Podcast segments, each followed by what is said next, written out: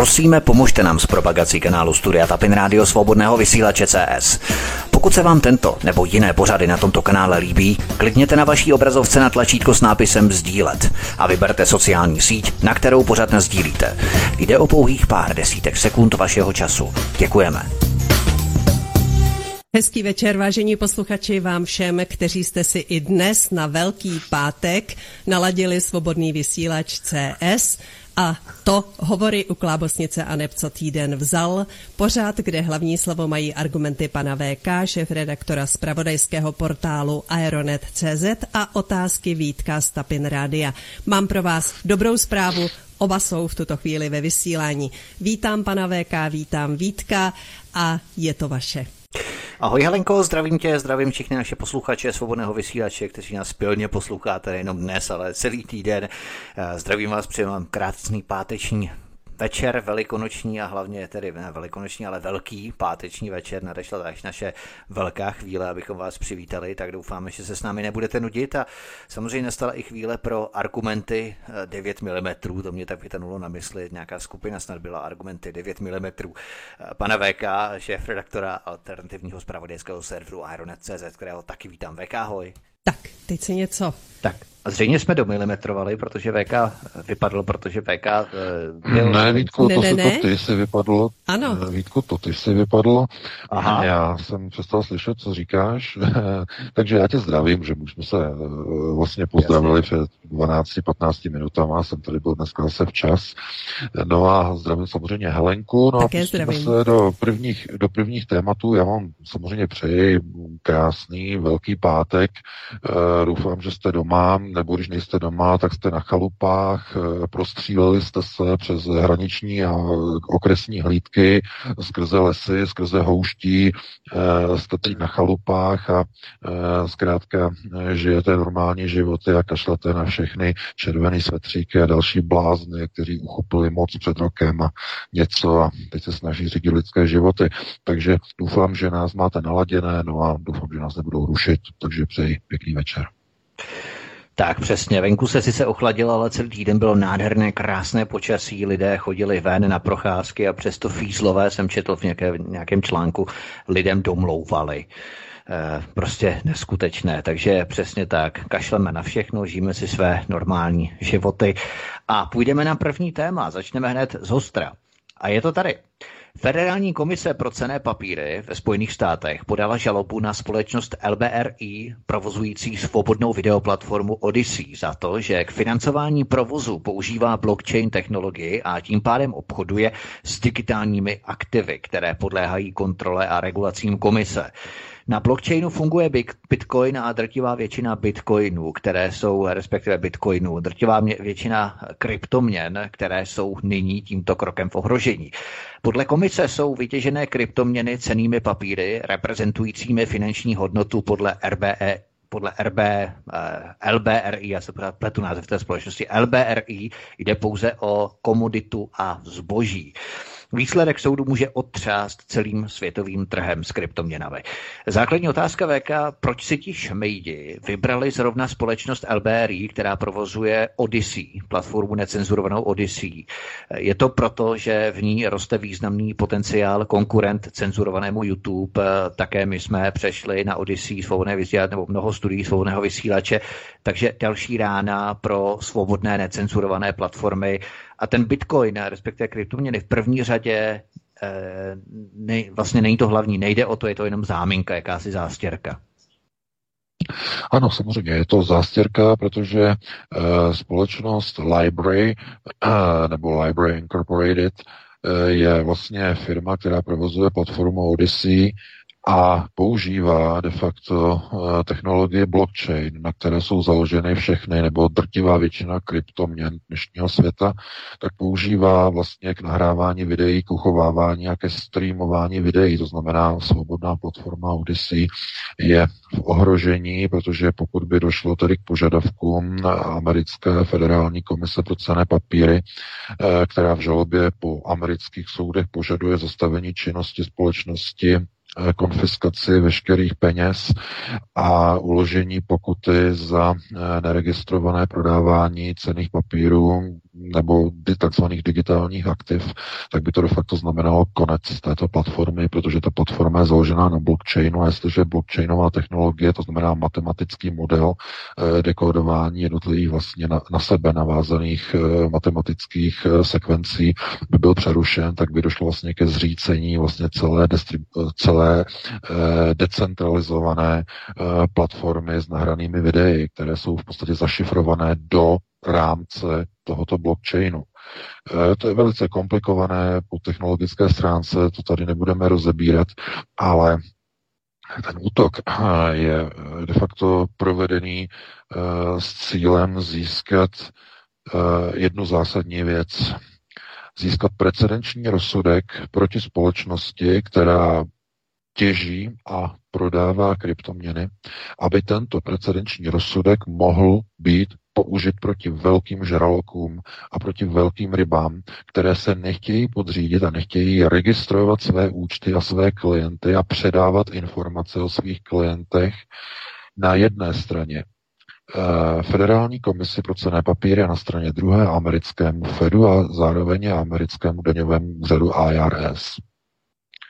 To je, to je ten hlavní cíl ve Spojených státech existují v dnešní době, a pokud se zajímáte trochu o kryptoměny, tak víte, že existují platformy, eh, které jsou registrované u Komise pro cené papíry, třeba platforma BitPay, eh, což je v podstatě peněženka, která je napojená na jednu z velkých eh, platform nebo takzvané velké tržiště, velkou burzu bitcoinovou, která Eh, vlastně eh, je registrovaná u Komise pro cené papíry, eh, bitcoinová burza a funguje to de facto tak, že do nějakého limitu, co umožňují americké zákony, to je, myslím, 10 tisíc dolarů ročně obrat.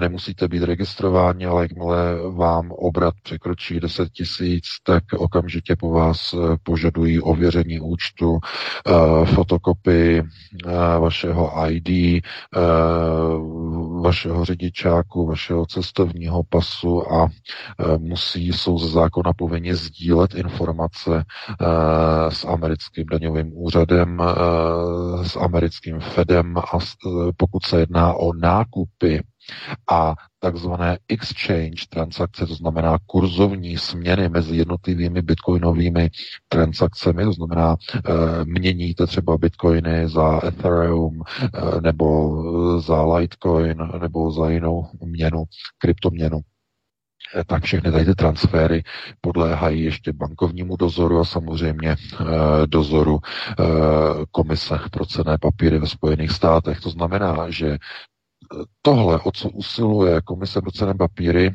je de facto likvidace anonymního používání kryptoměn na celém internetu, na celém světě.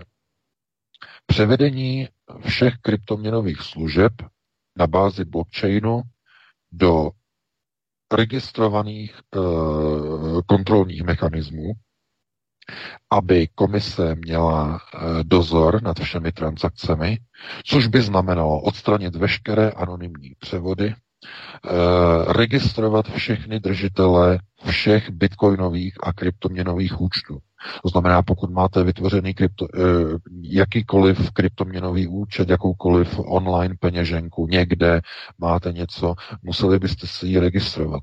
To znamená, museli byste, jako když si otvíráte bankovní účet, jakýkoliv běžný bankovní účet, chtějí po vás doklad totožnosti, e, váš občanský průkaz, cestovní pas, ověření, telefon, e-mail, to znamená všechno tohleto, aby to bylo svázané s danou, vlastně s danou osobou a s dohledatelnou osobou.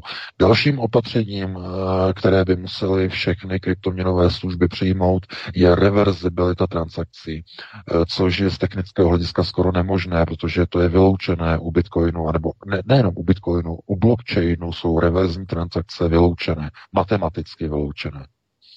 To znamená, nemůžete vrátit, eh, nemůžete cancelovat, cancel, zrušit platbu a odloučit ji, vyřadit ji z blockchainu. Je to vyloučené, nejde to.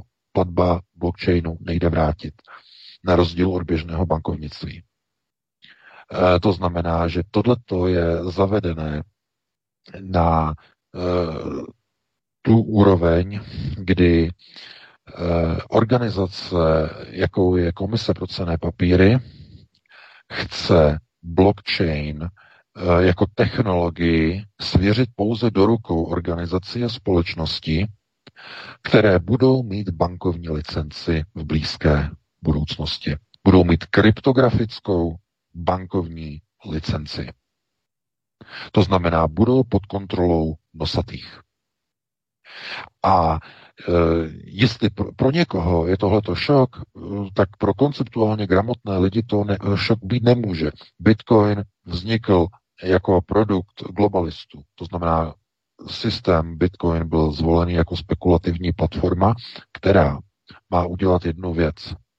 Nejprve přitáhnout lidi, přitáhnout uh, bohaté spekulanty a potom na ně zakleknout ve chvíli, eh, kdy technologie se ujme a vyžadovat po nich registrace, vyžadovat po nich kontroly, vyžadovat po nich podřízení a postupně převedení celého do té doby kvazi svobodného systému pod totálně absolutní kontrolu domu Sion. Organizací jako je FED pod jeho kontrolou, pod kontrolou Federální komise pro cené papíry, pod kontrolou IRS a mezinárodních, samozřejmě Mezinárodního měnového fondu, který se začal, možná jste zaregistrovali, že IMF se začalo zabývat, zajímat o perspektivitu a progresivitu blockchainu jako technologie. Eh, víte, že Evropská centrální banka chce zavést digitální euro na bázi blockchainu. To samé uvažuje eh, Ruská centrální banka. Vladimir Putin dal zelenou eh,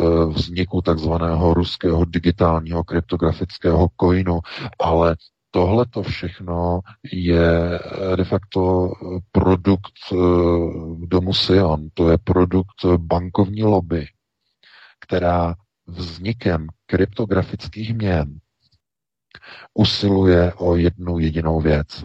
Hádejte, kterou já myslím, že vám to dochází. Ano, o zavedení bezhotovostní společnosti. Protože v bezhotovostní společnosti nebudete používat papírové natištěné peníze ani ražené mince. A když nebudete používat papírové a mince, tedy papírové peníze ani ražené mince, tak budete používat elektronické systémy. No a elektronický systém, který eh, by byl eh, nepadělatelný, který se nedá eh, takzvaně defraudovat, tak jaký to je systém? Jaký systém, elektron, čistě elektronický systém se nedá padělat? Který systém, elektronický systém, byl vymyšlený před více než deseti lety jakousi údajně neznámou osobou, jistým panem Satošem, uh, si zřejmě přezdív, přezdívka, uh, aby byla zavedena technologie, která je robustní, která je nepadělatelná a která je plně bezhotovostní. No ano, samozřejmě, blockchain a na něm první pilotní měna založená Bitcoin. To je přesně ono. To znamená, všechno, co probíhá momentálně, je cestou k bezhotovostní společnosti. Útok na společnost Library na Odyssey je, je naprostým logickým vyústěním snahy globalistů o zavedení bezhotovostní společnosti, která bude postavena na blockchainové technologii. Protože ve chvíli, znovu to musíme ještě vysvětlit, ve chvíli, kdy budou všechny peníze jenom elektronické, tak e, kriminálníci, podvodníci, e, všichni, všichni ti, kteří vlastně de facto se snaží o padělání dneska papírových peněz, e, to znamená falešně někde okopírované papírové peníze nebo falešná režba mincí a tak dále, tak dále, tak se přeorientují na falšování elektronických účtů. A hakeři jsou velice schopní. Aby jim budoucí bezhotovostní společnost dokázala čelit, tak ty účty, které budou vedeny jenom elektronicky, musí být natolik zabezpečené, že transakce nebudou padělatelné, nepůjde nic podsunovat, podvrhávat, všechno bude dokonale matematicky zabezpečené. No a oni zjistili, co před více než deseti lety, že žádný takový bankovní mechanismus do té doby neexistoval. Žádný ověřovací mechanismus e, vlastně do dnešní doby v běžném tom klasickém tradičním bankovnictví neexistuje. Ochranné mechanismy jsou vždycky do nějaké úrovně, na úroveň eh, de facto o něch elektronických transakcí, jako jsou různé vajerové převody, eh, které vlastně probíhají mezi jednotlivými bankami a ty převody potom probíhají na starých počítačích, úmyslně na starých, protože jsou velice jednoduché, jakože jsou prostě bezpečné, ale na nich nelze provozovat bezhotovostní společnost, kde budou najednou probíhat biliony transakcí za hodinu v jednom platebním prostoru a tyhle ty mezibankovní spoje, kterými jsou jednotlivé banky mezi sebou propojeny, nejsou na takové objemy zaručených a garantovaných přenosů postaveny. K tomu bylo potřeba před 10-11 lety vytvořit úplně novou technologii, která zabezpečí, že bankovní transakce budou zabezpečeny úplně novou technologií, která zabrání jakémukoliv podvrhávání e, falešných transferů, bude dohledatelná, vystupovatelná, vystupovatelná, nebude prolomitelná, to znamená, bude naprosto bezpečná. A takovou technologií je blockchain.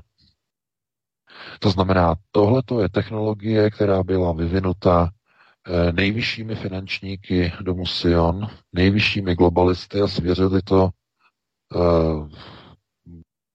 některému z matematických géniů, který vlastně stojí za tou technologií a e, teď vlastně jde takzvaně k uklízení toho bordelu, té náplavy, která už není žádoucí.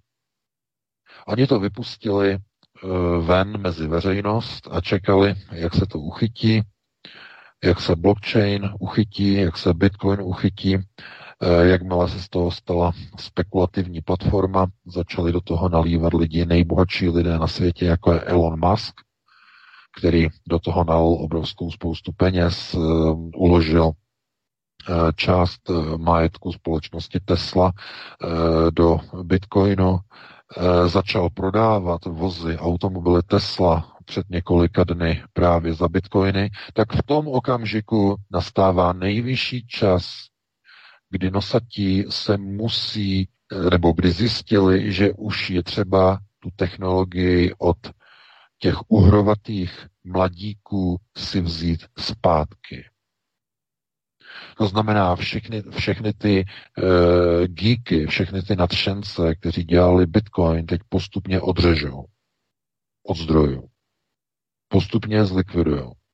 Protože to není jejich platforma, to není jejich technologie, to je technologie, kterou si největší světoví bankéři nechali vyrobit u schopných matematiků.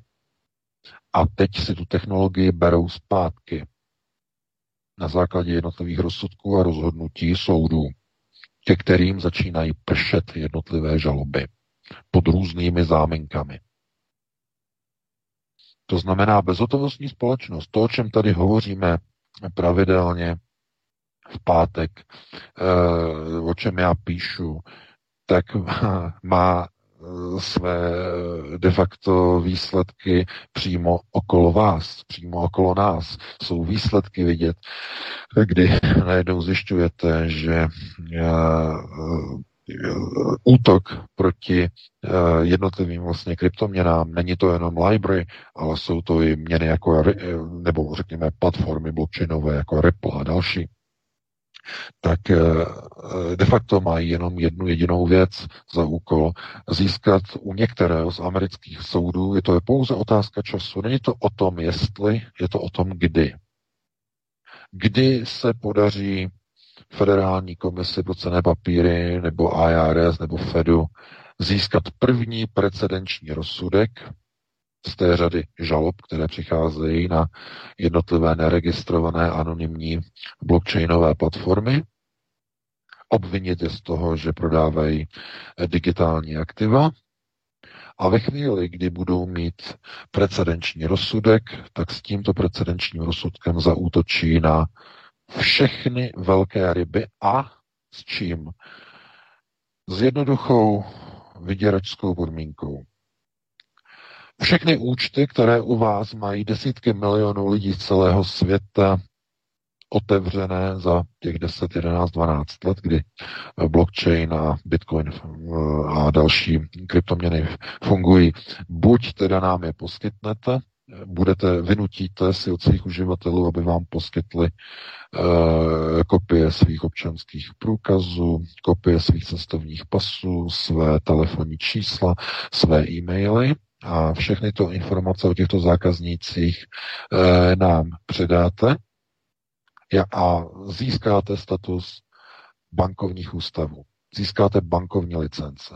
Stanou se z vás bankovní organizace klasické, tradiční, regulované bankovní organizace, které ovšem nebudou emitovat žádné papírové někovové peníze, ale budou manipulovat a nakládat pouze s kryptoměnou na bázi blockchain. To znamená, všechno to vede k převedení bitcoinových tržišť, bitcoinových burz eh, do statusu klasických tradičních bank, bankovních domů. Nejenom tedy burz, ale i takzvaných uh, webových uh, kryptopeněženek.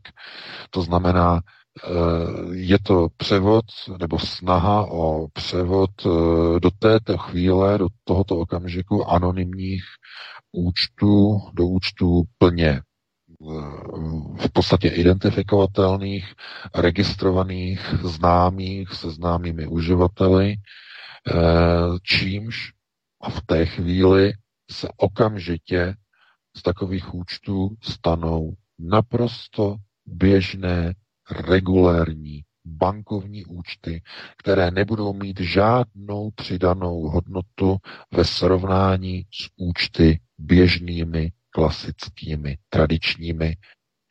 A e, lidé, kteří vlastně se potom budou rozhodovat, e, proč vlastně používat kryptoměnu, tak to bude jenom kvůli tomu, e, že ti už v, budoucí době registrovaní provozovatelé těchto bitcoinových platform, těchto bitcoinových tržišť, budou nabízet nějaké lepší služby, než nabízejí současné banky. Budou nabízet v první řadě kryptografické půjčky.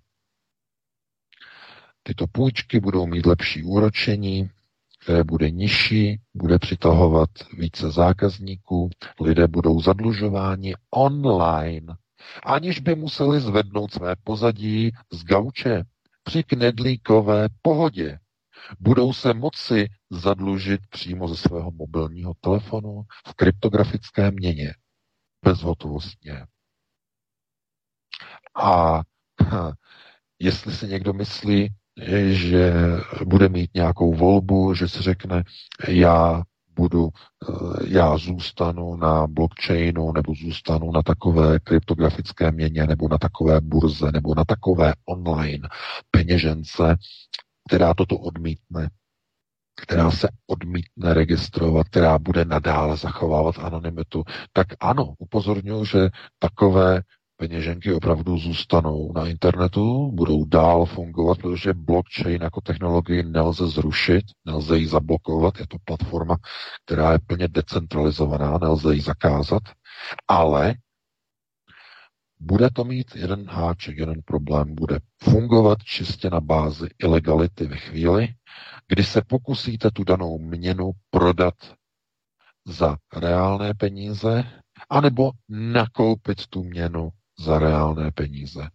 Protože když budete chtít uh, ten daný bitcoin nebo jakýkoliv coin uh, vyměnit za českou korunu, vyměnit za euro, vyměnit za americký dolar, za jakoukoliv takzvaně státní měnu, tak žádná banka vám to neumožní. Naopak, pokud zaregistruje takovou transakci nebo pokus, dojde k zablokování účtu, transferu, k nahlášení na úřady a tak dále. To znamená, nikdo to neudělá. A abyste mohli nakupovat, bude se to provádět na černém trhu. na černém trhu do té doby, dokud budou fungovat hotové peníze, protože hotové peníze budou mít nějaký přesah. To znamená, nebude to ze dne na den, že někdo řekne, dneska máme bezhotovostní společnost a od zítřka už neexistují papírové peníze. Takhle prudký přelom to v žádném případě nebude. Eh, v době, kdy jednotlivé národy budou už z 99 a více než 99% plně bezhotovostní, tak ještě stále budou existovat papírové a kovové peníze. A to kvůli tomu, že eh, některé služby uh, budou technologicky vylučovat možnost elektronické platby. To znamená, takové situace zůstanou a pro, tuto, pro tyto účely eh, tedy zůstanou hotové peníze s velkým přesahem nějakou dobu. A toho právě budou využívat různé gengy, různé mafie, podsvětí, které e, bude de facto nabízet tyto služby s tučným příplatkem a s tučnou přirážkou, to znamená nakupování bitcoinu na černo e, s velkým příplatkem, s velkým přesahem, prodávání bitcoinu za hotové peníze s velkým vlastně s velkým poplatkem za tu směnu a tak dále a tak dále. E, to znamená, že ta bezhotovostní společnost de facto bude nasunována právě za pomoci blockchainové technologie do jednotlivých národů, do jednotlivých zemí, do jednotlivých domácností k jednotlivým uživatelům. A společnost Library, která e, provozuje Odyssey je dobrým cílem a dobrým terčem pro eh, Federální komisi pro cené papíry. Je to firma, která provozuje eh, blockchain, je to firma, která těží a emituje mince, eh, které nazývá tokeny, Eh, to znamená používá blockchain, používá technologie a prodává tyto mince investorům a eh, naopak jednotliví lidé mohou tyto tokeny a tyto mince naopak kupovat na tržišti. To znamená, splňuje to všechny eh, parametry Bitcoinu, ale je to společnost, která je velmi malá. Nemá peníze na drahé advokáty, na schopné advokáty, a zautočit proti ní je totiž, je tudíž pro eh, federální komisi pro cené papíry velice výhodné. Protože pokud to advokáti společnosti Library nedají, pokud to nezvládnou, bude to vítězství pro nosaté. Bude to vítězství pro Dumsion, protože v té chvíli budou mít k dispozici precedenční rozsudek, který budou moci uplatnit na všechny velké uh, blockchainové hráče na kryptoměnovém trhu. A ti se buď podřídí požadavkům této komise, anebo skončí.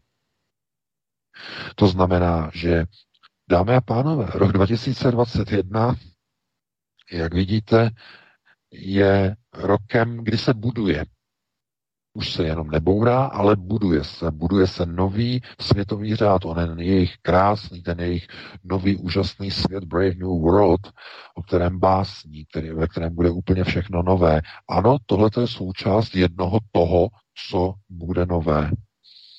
To znamená e, kryptoměny na bázi blockchainu, proměněné a transformované na digitální kryptografické banky, které budou e, fungovat jako normální bankovní elektronické domy, budou nabízet kryptoměnové půjčky, běžné kryptoměnové účty, všechno bude registrované a všechno hlavně bude bezhotovostní.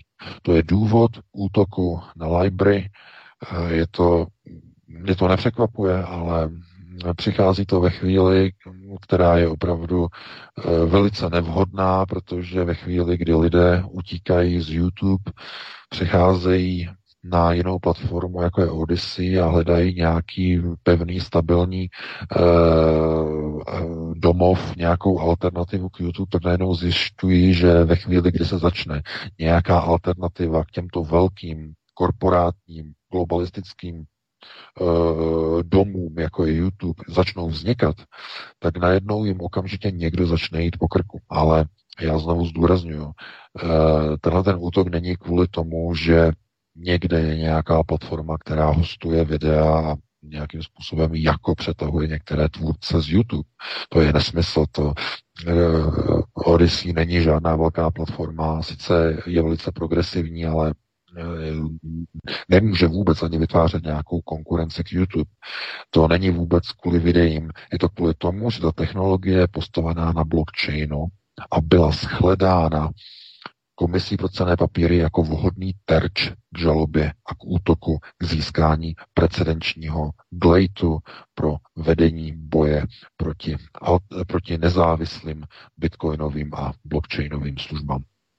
Takže takhle bych to uzavřel, máme 1952, pustíme se do nového tématu Vítku. Ještě před písničkou, protože kterou budeme hrát po 8 hodině, my lehce přetáhneme po 8 hodině, ale potom si dáme písničku a potom budeme probírat další dvě témata, která tu máme. Máme celkem čtyři. Nejprve Olivier Desot, nyní Petr Kellner březnu s odstupem 20 dní zahynuli za záhadných okolností dva miliardáři ve stejném typu helikoptéry a oba s napojením na čínský telekomunikační gigant Huawei.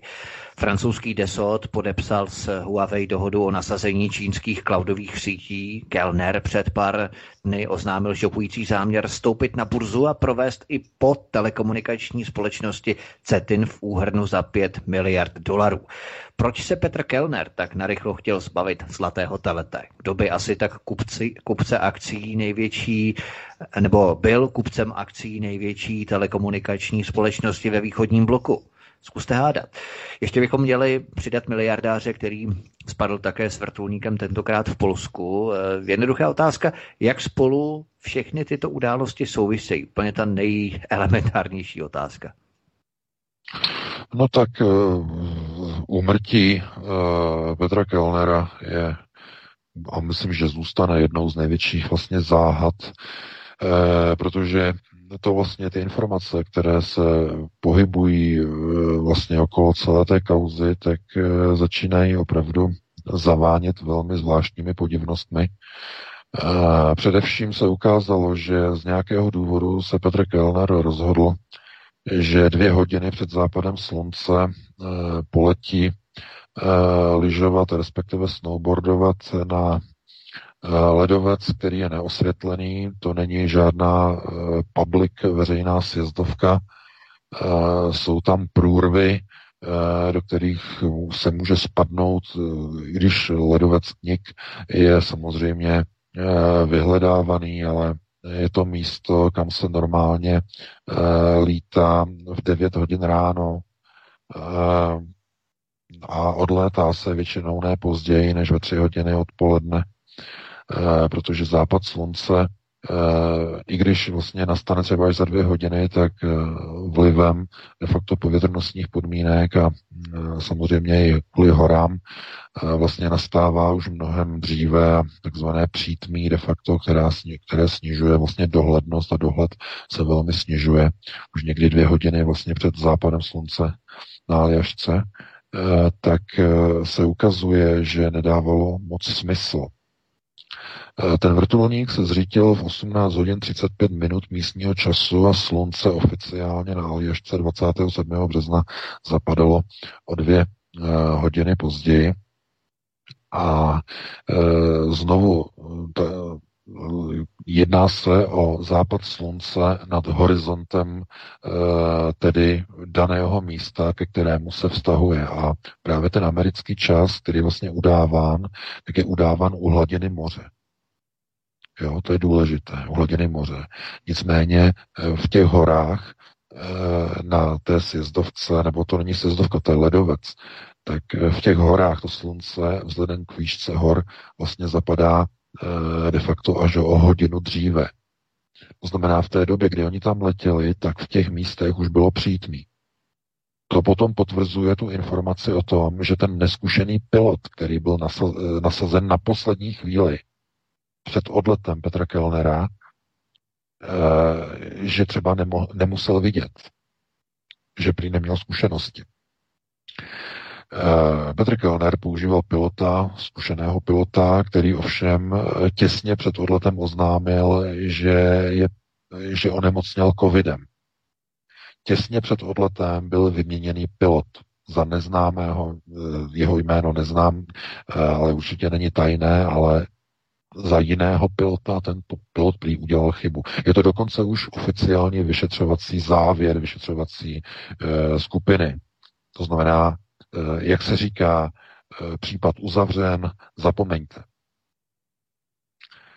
Já si nedovedu představit, že Petr Kellner by, pokud by to nebylo strašně důležité, maximálně by šlo o život, e, že by letěl s pilotem, s novým pilotem, kterého nezná, někam, někde, dvě hodiny před, nebo v té době, jak říkám, už se smívalo před západem slunce někam do hor, na Aljašce.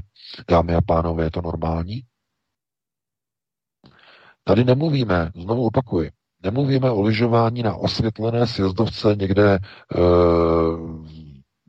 tady v Evropě, někde v Alpách, nebo i třeba v České republice, někde v Krkonoších, někde na ještědu nebo podobně. Eh, prostě mluvíme o divočině, naprosté divočině v horách, eh, na ledovci, kde není žádné umělé osvětlení a někdo tam letí dvě hodiny před oficiálním západem slunce. A letí tam s pilotem, který byl narychlo vyměněn. Pilot, kterého Petr Kellner nezná, nikdy ho neviděl, nezná jeho schopnosti a letí kam si. Co to má znamenat?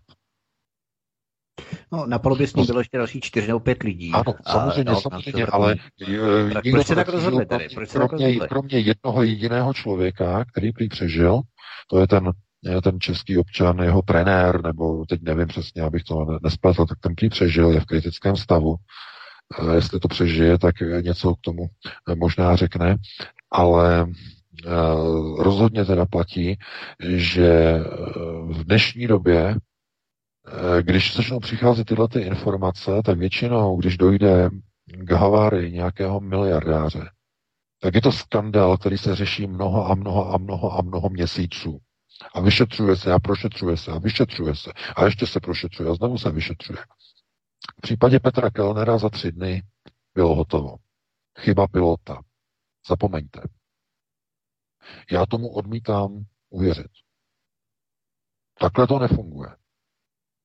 Tihle miliardáři eh, jsou pojištění. Ti se pojišťují. Vědí, že se může cokoliv stát. Eh, když onemocní člen jejich ochranky, tak tihle miliardáři ruší schůzky. To doufám víte. To je známá věc. I o Petru Kellnerovi. Když někdo, na kom on spolíhá, bezpečnost jeho rodiny nebo kdokoliv, něco se mu stane, ruší se schůzka. Odkládá se o tři týdny později, až se dotyčná osoba uzdraví. A jestli někdo mi bude tvrdit, že Petr Kellner nastoupil do letadla, kde v poslední chvíli mu řekli, tady je nějaký cizí pilot, on vás poveze, já tomu, já tomu prostě nevěřím. Tak to prostě nefunguje. A Začaly se objevovat samozřejmě informace, jestli eh, ta havárie není sfalšovaná, jestli není spingovaná, jestli Petr Kellner eh, nechtěl zmizet nebo nemusel zmizet, nebo nemusel chtít, nebo e, mohla se vyskytnout situace, že musel takzvaně zmizet, e, aby se myslelo de facto jako, že e, zemřel zinscenovat vlastní úmrtí z nějakého důvodu. To jsou takové ty informace, že on vlastně de, de facto, když začínal jako mladý, 23-letý nebo 25-letý mladík, přišel k obrovským penězům počátkem 90. let najednou.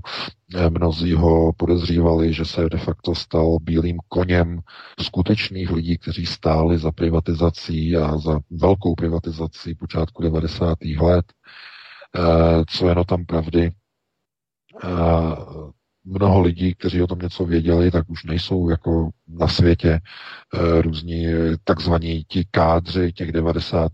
let, kteří vlastně do toho viděli a kteří vlastně mohli informovat o různých věcech. A každopádně e, v téhle chvíli už e, tito lidé jsou většinou v takové pozici, že jsou zajištění, ale Samozřejmě tyhle ty spekulace přicházejí a tyhle ty spekulace se stále se o nich mluví a e, jenom jakoby de facto je tam takový jako podtext v tom, že e, ta informace vlastně, která přišla, to znamená o tom, že to byla chyba pilota, do značné míry není věrohodná.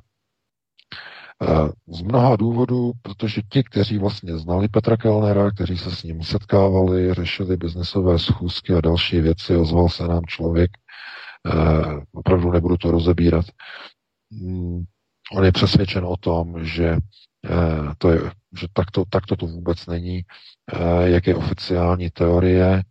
Eh, dvakrát mu Petr Kellner zrušil zkusku kvůli tomu, že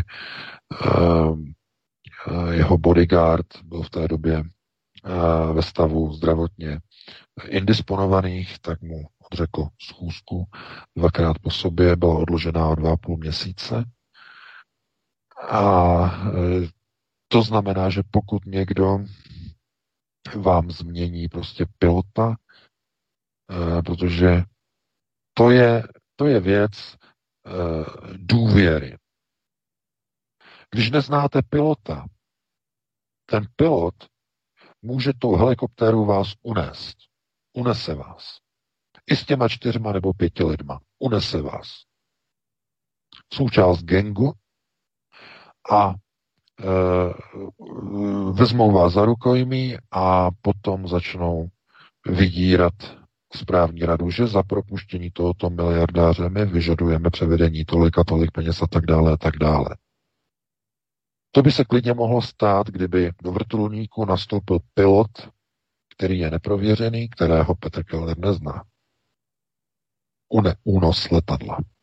Únos vrtulníku, helikoptéry. Nikdo takový nevleze do vrtulníku. Já se vás zeptám.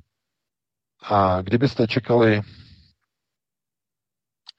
na odvoz eh, s vlastním malým dítětem, posílali byste vlastní dítě třeba někam na prázdniny a věděli byste, že vaše dítě má na ty prázdniny nebo do toho, na ten, do toho eh, dět, ten tábor, ten, ten, ten skautský tábor někam odvést nebo někam do ciziny, k moři.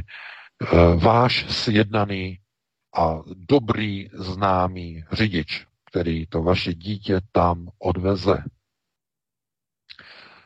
Jak byste reagovali, kdyby najednou někdo zavolal a řekl, eh, tady máte jiného řidiče neznáme řidiče. Nejeli bychom. No, samozřejmě. Protože toho člověka neznáte. Vy byste přece nesvěřili, nesvěřili uh, své milované dítě neznámému člověku, kterého vidíte poprvé. Opravdu chce někdo věřit, že Petr Kellner se nechá odvést neznámým pilotem, kterého viděl poprvé v životě? A opravdu si myslíte, že mu to dovolí členové jeho ochránky? Chápete? Takže uh, ty informace, které přicházejí uh, z těch oficiálních zdrojů, jsou velice nedůvěryhodné. Já osobně je, jim nevěřím a ta rychlost, s jakou bylo ukončeno vyšetřování, něčím smrdí něčím naprosto nevysvětlitelným, protože mm, je, je tolik nejasností a nesrovnalostí, které opravdu mm, jako neberou vůbec, neberou smysl. Eh, význam je někde prostě posunutý. Já opravdu jako fakt jako nechápu, nevím. Můžete se na to dívat jako z různých směrů, jakkoliv chcete, samozřejmě je to pouze na vás. Ale pokud nás posloucháte a, a třeba máte už někde v bytě nás posloucháte nebo někde v domku a sedíte v obýváku, podívejte se z okna. Máme 6 minut po 8 hodině, že? A je venku světlo?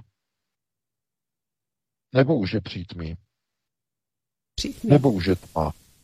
No ano, samozřejmě.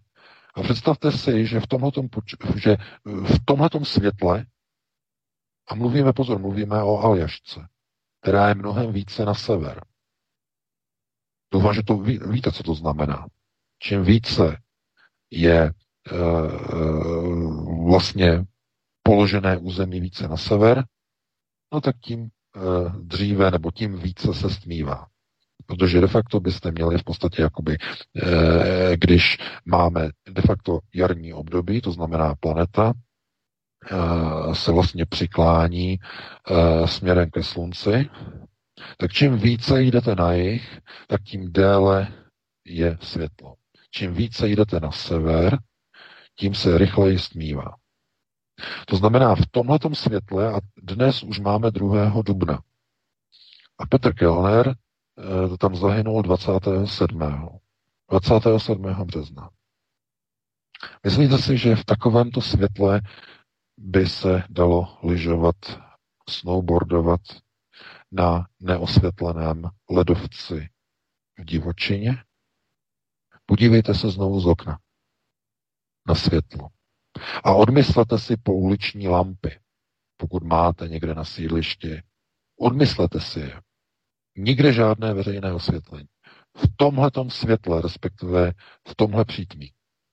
Opravdu si někdo myslí, že v tomto čase letěl miliardář, nejbohatší český miliardář, s neznámým pilotem u kniplu helikoptéry do divočiny se svými čtyřmi lidmi lyžovat na snowboardu? Opravdu je někdo tak tupý, že této pohádce věří. No a v tomhletom, dámy a pánové, žijeme.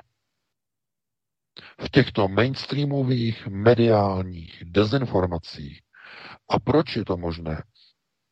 Protože a, debilita by se dala krájet v roce 2021 u obyvatelstva. Lidé nemyslí, nepoužívají hlavu, nepoužívají mozek. Mozek je zbytné těleso. Eh, to je, to je problémem toho, že eh, informace dnes vlastně získáváte čistě jenom konzumací a konzumováním některých informací, které vlastně přicházejí z té velké skříně, to znamená z té bedny, z té televize, případně z toho internetu, případně z nějakých, eh, ještě když vychází ještě nějaké časopisy nebo noviny, to znamená čerpáte tyto informace a jakmile to napíše nějaké mainstreamové médium, tak se to bere jako faktografická informace. To znamená, je to fakt, nikdo to nespochybňuje, je to tak reálné, zapomeňte, Nepřemýšlejte nad tím. A přitom, když si to začnete vlastně skládat dohromady, jednotlivé střípky, najednou zjistíte, že to vůbec nedává smysl. A takhle je to s informacemi obecně. To znamená informace, která nedává smysl, e, nikomu to nevadí v mainstreamových médiích, protože cokoliv je řečeno v mainstreamovém médiu, stává se pravdou. Jako bylo 11. září, s jednotlivými letadly, které zmizely v, v díře 2,5 metru široké v Pentagonu. Eh, ne, prostě, eh, nebo na poli v Pensylvánii, kde zmizelo letadlo mm, s malou krátkou dírou, mm, širokou asi 5,5 metru. Eh, to je, chápete, protože ve chvíli, kdy kontrolujete mainstreamový informační prostor, tak to není tak, že přinášíte informace, ne, ne, ne, ne, ne. Vy tu realitu vytváříte. Vy ji vyrábíte. Pokud kontrolujete mainstreamová média, vy tu realitu vyrábíte.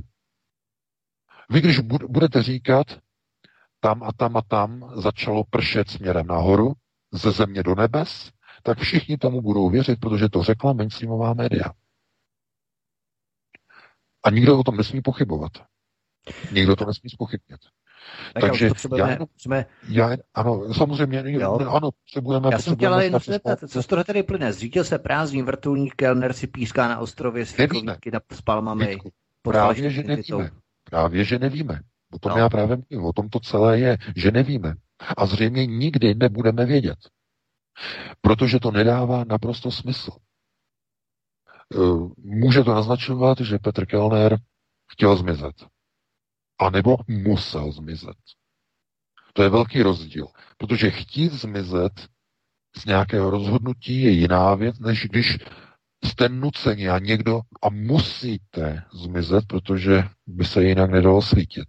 Jste v ohrožení života, musíte zmizet a musíte zmizet na dobro, to znamená úplně maximálně, e, ale chápete, e, přece tělo nezmizelo, nebo předpokládám, že nezmizelo, e, že prostě když je někde prostě tělo e, zahynulého člověka, tak tam to tělo zkrátka je. Ale teď je otázka, Eh, znovu, pohřeb Petra Kellnera bude soukromý, v rodinném kruhu.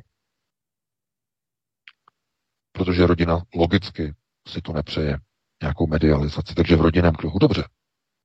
No ale to přece je ideální cesta, jak se nechat zmizet. Když nebude nikde žádný svědek, nebude nikde žádné procesy s otevřenou rakví a tak dále. Ne, je to tak. Takže co to znamená? Může to tak být? Ano, může to tak být. Ale eh, mohlo samozřejmě jít o mnoho dalších souvislostí. Mohlo opravdu jít třeba i dokonce i potenciálně třeba i o ten únos. To nikdy nemůžete vyloučit. Opravdu mohlo to, mohlo to tak být. Eh, došlo eh, k zápasu na palubě helikoptéry a pilot samozřejmě byl nějak ovlivněn a došlo uh, k bouračce, to znamená k nabourání do toho, do toho útesu, to znamená chyběly nějaké metry k přeletu přes vlastně ten horizont té hory, tam se vlastně to zřítilo, takže to mohl být třeba i součást teda nějakého zápasu. A nikdo nepřežil. A když se podíváte na ty fotografie, tak znovu to nedává trošku smysl. Protože ten vrtulník se nezřítil z, z, ze tři a půl kilometru ze vzduchu na skalnatý útes. Ale ten vrtulník se skutálel po zasněženém svahu. E, znovu, e, když e, vrtulník nezvládne přelet horizontu a narazí tedy do země z nějakého nevysvětlitelného důvodu, třeba protože byla tma, ano, je to možné. Neskušený pilot, že? Jenže pokud neviděl na cestu ani pilot, jak pro boha tam chtěli lyžovat a snowboardovat v té tmě. A jsme znovu v kruhu zpátky u původní otázky. Takže eh, dobře narazili do hřebene zasněženého mimochodem. Skutálili se asi o, asi o 50 nebo 100 metrů tam ten vrtulník se zastavil. Opravdu je to tak vážná havárie, když vrtulník narazí do zasněženého horizontu z nějakého důvodu a začne se kutál vrtulník, že, že, tam, že tam všichni prostě zemřou kvůli tomu kutálení v té helikoptéře? Je to tak vážná nehoda?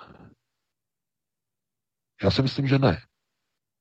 Ta helikoptera totiž samozřejmě má deformační zóny. Ta, eh, vy, když se podíváte na tu fotografii té helikoptéry, tak vidíte, že není rozmácená. Sešrotovaná, srolovaná, jako plechovka zmačkaná. To vidíte, to, to tak není. Je pouze, ta helikoptéra je oválená. Eh, vrtule je pryč, ale je oválená, to znamená kutálila se. Je to, je to dostatečný důvod tomu, aby všichni uh, v té helikoptéře zemřeli? Ano, je to provokativní otázka, ale znovu, já jsem viděl ty fotografie a já, když jsem slyšel poprvé, že se zřítila helikoptéra, tak jsem myslel, že se ze tří kilometrů zřítila na útes. Že padala volným, volným pádem tři kilometry někde ze vzduchu, spadla na útes, protože vysadil motor ve vzduchu a všichni se zabili. No samozřejmě, tak z takové výšky, když byste spadli, tak uh, to je terminální situace a tam prostě bez debat, bez diskuzí. Ale skutálet se v helikoptéře pár metrů po svahu. Chápete? Takže to nechávám otevřené. Sami si to zhodnoťte. Já vám nebudu nic podsouvat, zamyslete se nad tím a jenom si vlastně sami sobě zodpovězte, co všechno se skrývá za touto informací, že nejbohatší Čech zemřel dvě hodiny před západem slunce, když šel lyžovat do divočiny na ledovec za asistence pilota, kterého neznal. Takže takhle bych to nechal s otevřeným koncem. No a e, dáme si teď teda tu přestávku, e, nějakou tu písničku no a potom bychom se pustili do dalších témat. Tak určitě zahrajeme si a potom půjdeme dál na další témata. Hudební přestávku vyplní čtyřtet. Prosíme, pomožte nám s propagací kanálu Studia Tapin Rádio Svobodného vysílače CS. Pokud se vám tento nebo jiné pořady na tomto kanále líbí, klikněte na vaší obrazovce na tlačítko s nápisem Sdílet a vyberte sociální síť, na kterou pořád sdílíte. Jde o pouhých pár desítek sekund vašeho času. Děkujeme. Leny dospívala a já věřím, že jsme připraveni všichni ve studiu a můžeme pokračovat dalšími tématy. Vítku? Já věřím, že my jsme snad nedospívali a budeme pokračovat dál. Já jsem tady VK, jsi tu taky? Co neví? Já tady jsem, já tady poslouchám. Poslouchá nás. Tak můžeme pokračovat dalším tématem. Vakcinace nepomáhá a virus se neustále vrací. Izraelský premiér odpálil večer v televizním vystoupení šokující zprávu, že Izraelci se mají připravit na černý scénář opakovaného celoplošného očkování každých šest měsíců. Benjamin Netanyahu přitom před týdnem sliboval Izraelcům v reklamním šotu návrat k normálu a utahoval si z konspirátorů. Teď mu přešel humor. A izraelskou kampaň Česko okopíruje. Bude v médiích propagovat očkování. Proč studenti škol zřizovaných ministerstvem spravedlnosti, na to jsem se hrozně těšil, nemusí nosit roušky a respirátory? Budete zvracet, až si přečtete odpověď tiskového odboru. VK, možná bychom začali ještě před tím Izraelem. Jaká je ta odpověď tiskového odboru? Lidé si myslíme, že si článek sice přečetli, ale stálo by opravdu za tuto odpověď zopakovat, protože to vám bude opravdu přecházet zrák. Eh, protože mnohdy, mnohdy lidé ani neví, že vlastně školy, které jsou zřizované ministerstvem spravedlnosti, se jedná o soudce, státní zástupce a tak dále, tak vlastně nemusí nosit roušku, mají výjimku. No ano, samozřejmě, já to tady můžu přímo jako ocitovat. Je to přímo z toho e, dopisu, e, který vlastně v odpovědi na dotaz e, Aliance národních sil zaslal tiskový odbor e, paní magistra Daniela Kobylková, tu to čtu správně, ředitelka odboru kanceláře ministra zdravotnictví odpověděla v dopisu, z jakého důvodu tedy e, školy a studenti, kteří chodí do škol zřizovaných pod ministerstvem spravedlnosti, nemusí nosit roušky a respirátory, tedy zakrytí úst. A ona na to odpověděla následujícím způsobem. To si poslechněte. Výjimka pro školy zřízené ministerstvem spravedlnosti je stanovena z toho důvodu, že se jedná o ucelené a neproměrlivé kolektivy stále stejných lidí, v jejich případě nepoužívání ochranného prostředku v rámci takového kolektivu nepředstavuje vážné riziko.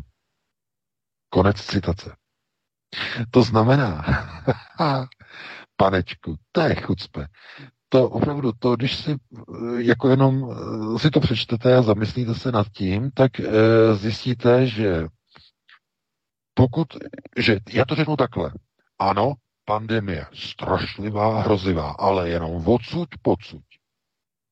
Jenom odsud pocud, pokud jde o protiepidemiologická opatření. Odsud pocud. To znamená, všichni musí nosit roušky, všichni musí nosit respirátory, odstupy, všechno, všechno, ale jenom pocud. Ve chvíli, kdy jde o studenty například Justiční akademie v Kroměříži, která eh, vzdělává eh, vyšší soudní úředníky, jako jsou soudci a státní zástupci, eh, tak v případě těchto studentů tito studenti žádné roušky ani respirátory nosit nemusí. A proč z jakého důvodu? No z toho důvodu, který v odpovědi e, zdůvodnila nebo e, zmínila vlastně tisková mluvčí, respektive ředitelka e, odboru e, kanceláře ministra zdravotnictví. To znamená, že ta výjimka pro školy zřízené ministerstvem spravedlnosti je kvůli tomu, že se jedná o ucelené a neproměnlivé kolektivy stále stejných lidí. Ale Prosím vás, to přece platí o každé škole. Nejenom o těch zřizovaných pod ministerstvem spravedlnosti, ale především a zejména o školách zřizovaných ministerstvem školství. Jenže tam musí všichni nosit hadry na ústech, tam musí nosit respirátory, tam se musí testovat, brzy očkovat, tam není dovoleno Jak to, že soudci a státní prokurátoři nemusí? No, protože v České republice jsou rovní a rovnější, dámy a pánové. Členové, ti, kteří jsou na straně režimu, tak ti nemusí. Ale obyčejný plebs, gojím, ti musí. Ti musí. A když ne, tak je povalí na zem, zmlátí je pendrekama, pokuty na paří, exekuce připraví tvrdě.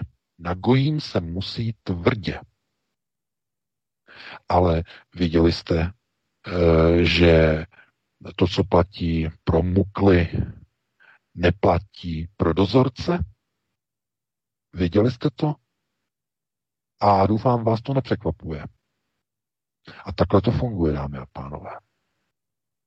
To znamená, že ano, je to skandál, je to naprosto jasný skandál a oni to zdůvodňují a oni to omlouvají dalším neuvěřitelným chucpe, oni to svádějí na, na, na vězně, kteří chodí do odborného učiliště eh, v době výkonu trestu, takže že, že prý ta výjimka je kvůli ním.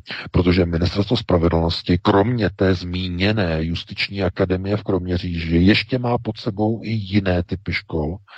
A to jsou střední odborná učiliště určená e, pro vězně, zřizovaná v rámci jednotlivých věznic. To znamená, tyto školy taktéž rovněž spadají pod ministerstvo spravedlnosti. A já jsem si přečetl článek, e, jakoby reakci ministerstva spravedlnosti, kde je to zdůvodňováno tím, že ta výjimka e, z, z rozhodnutí ministra zdravotnictví byla učiněna právě kvůli těm vězňům.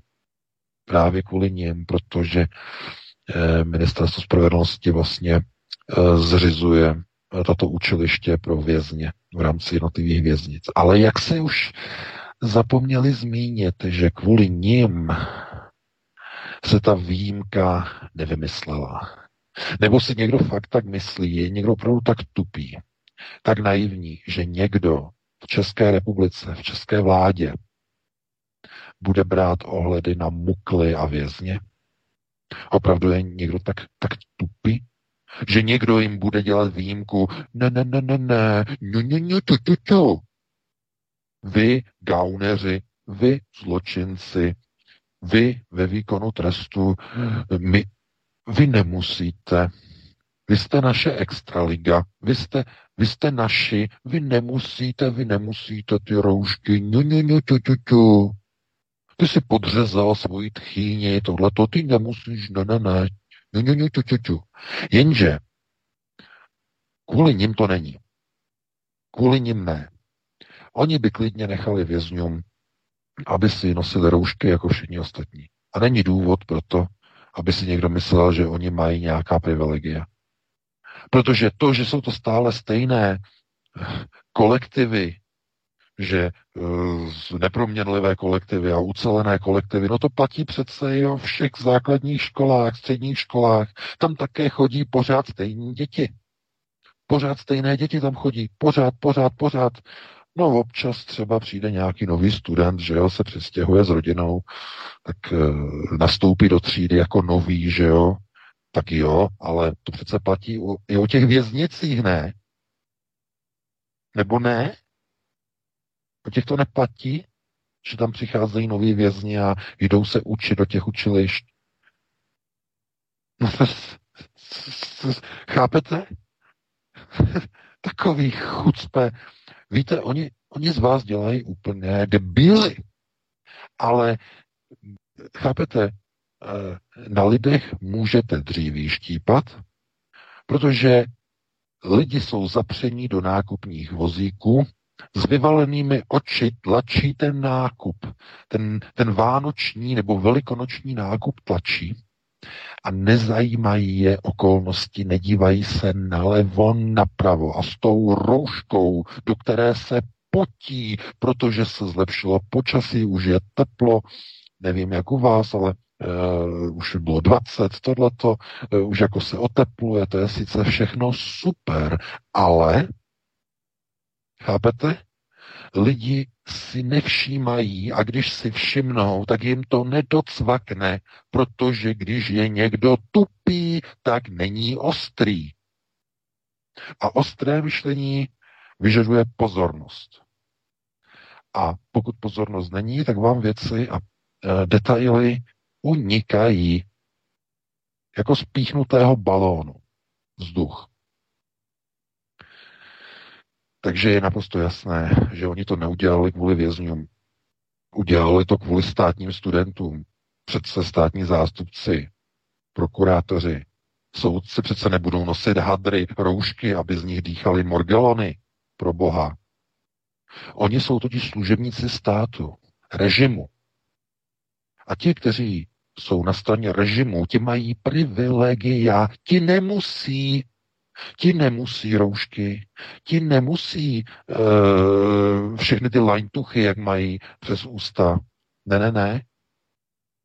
Oni někam přijdou a uh, oni jako prostě, že my jsme víc, my jsme elita, zjelita. Takhle oni se chovají. Proto si to dali uh, z, z toho titulu ministra zdravotnictví tu výjimku eh, v odstavci 2 bod F toho rozhodnutí, to znamená, že mají tuhle tu výjimku, že to, co je pod ministerstvem spravedlnosti, tam se prostě ty roušky nosit nemusí. A ještě je spousta lidí, kteří si myslí, že to dělají jako ohledu plnost k vězňům. Ne. Je to právě kvůli té justiční akademii v Kroměříži, která má pobočky ve všech krajských městech. V Kroměříži mají jenom, jenom centrálu, tam je jako ústředí té akademie justiční, jinak vlastně mají pobočky a školy ve všech regionech České republiky, nebo ne ve všech, neberte mě za slovo. A myslím ve všech, ve všech krajích, tak, ve všech krajích, ve všech krajích mají pobočky. E, takže e, přece, chápete, nemůžete chtít po soudcích a po státním zástupci, aby nosili hadry a, a různé respirátory. Takže kvůli tomu jim dali prostě tu výjimku. Panečku. Ano, chápete, musíte si uvědomit, jsou rovní a rovnější. Tak je dáno, protože na gojím musí být přísnost. Tak je to napsané v Talmudu. A oni slouží a oni jim slouží dobře. To znamená, ty napíšeš v roce 2019, to je dva roky stará kauza, no asi dva roky, ty napíšeš na Facebook dvě holé věty a soudce z Brna, si se vzpomínám dobře, mě neberte slovo, dva, no, dva kauza. Tak soudce z Brna ti za dvě věty holé, že si vyjádřil názor, ti dá šest let na tvrdo. A to je přísnost na gojím. To znamená, že oni nemusí ani roušky, oni nemusí ani respirátory, ale gojím, když si otevře ústa na špacír, otevře si ústa na sociální síti, za dvě věty holé, krátké, zakončené tečkami, dostane na tvrdo flastr šest let, ani nemrkne. Dámy a pánové, a někdo by řekl, panečku, to je chucpe. Ale ono to není chucpe, to je realita. V tom žijete. A bouříte se někde v ulicích? Jsou někde protesty, demonstrace? Dochází k zapalování aut jako v Paříži? Nebo jako e, v Miláně, když probíhají protesty proti lockdownům? Ne. Všichni mají v pí na lehátku Všichni mají ty své nákupní vozíky a to, že vám berou svobody, že vás za dvě věty holé zavírají do kriminálu, nikoho nezajímá. To je konec národa. A někdo by řekl, že to slučilo. A já bych mu na to odpověděl, uh, no pasmatrí. A ukázal bych mu, podívej se, jak dopadají volby koho ti lidé volí. Podívej se, jak chodí z bláta do louže. Nejdříve hajlovali e, pro e, pana Babiše, teď hajlují pro Piráty, různě. Oni jim ještě média přihrávají procenta, to znamená, vezmou pumpičku a připumpu, eh, pumpují jim procenta navíc, to znamená klasická prefabrikace.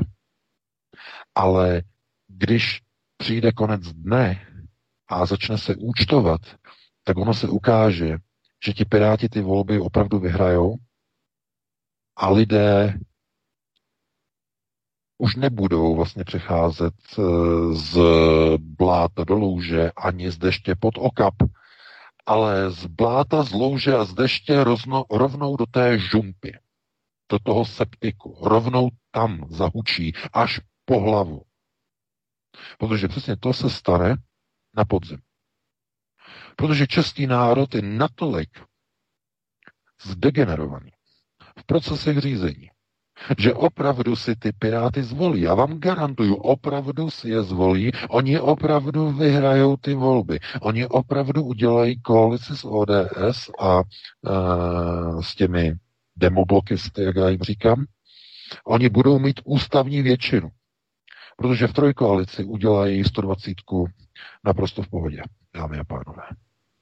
Budou měnit ústavu, budou měnit procesy, a protože mají většinu i v parlamentu, děj se vůle Boží a chrání nás pámbu.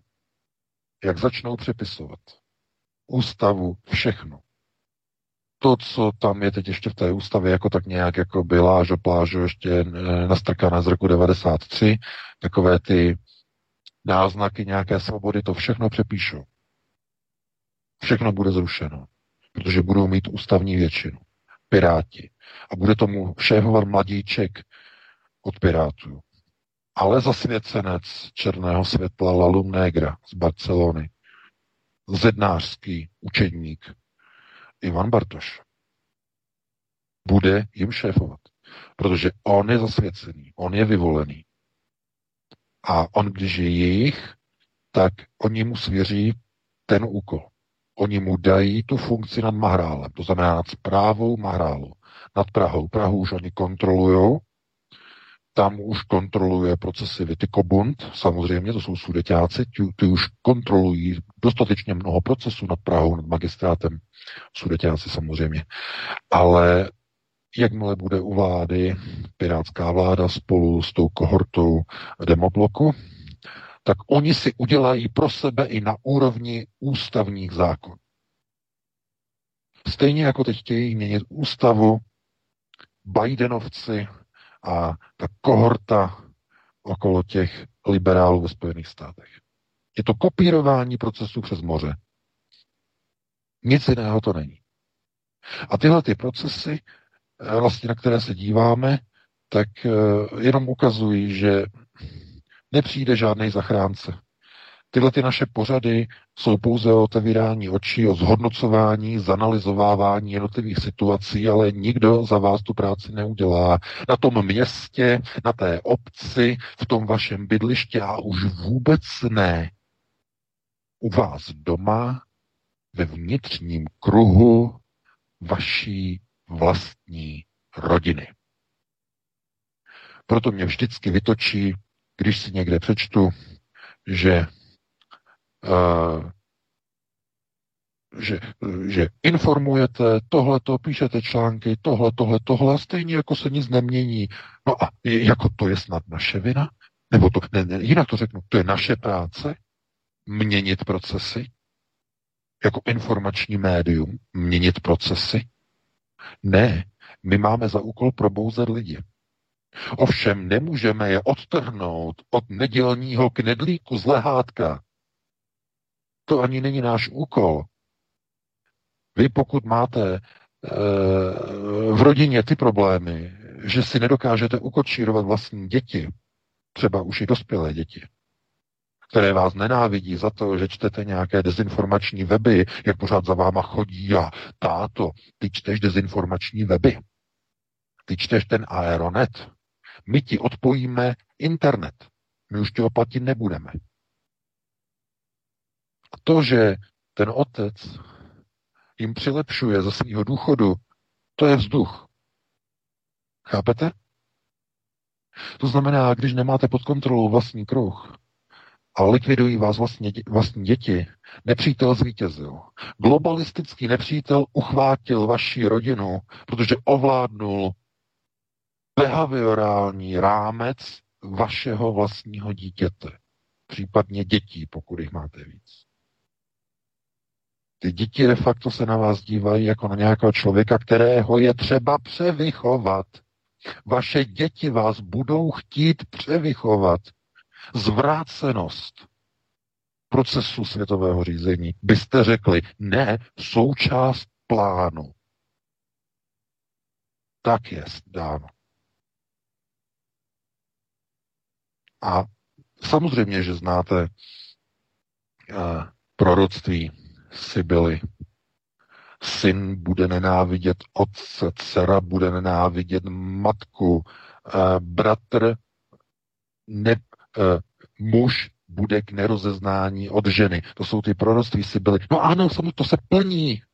Teď se to plní v roce 2021. Teď se to plní, právě teď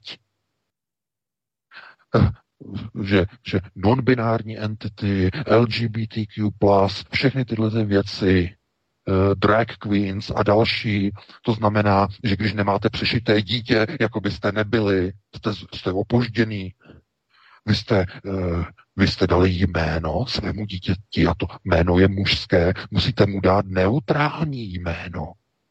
To je teď velký trend v Spojených státech, kde tam se dávají neutrální eh, jména to znamená ne mužská, ale ta, která v angličtině v anglosaských zemích e, mají, můžou být používána muži i ženami. Teď nevím, nějaký příklad. Jesse. Yeah. Jesse, Alex. Je, Alex. Typic, je, Jesse je typické uh, anglosaské jméno, které může být pro muže i pro ženu. Takže chápete, takhle, to je nový trend. To je nový trend. A kdo se nepodřídí, je převálcován, je vyobcován. A vy nám potom říkáte, že my neměníme, že my nic nespůsobujeme, žádné změny. Takový chucpe. Jak si to vůbec někdo může dovolit? Že vy nezvládáte vlastní rodinu, to jako je náš problém. Že vaše vlastní děti, vaše vlastní děti vás nenávidí.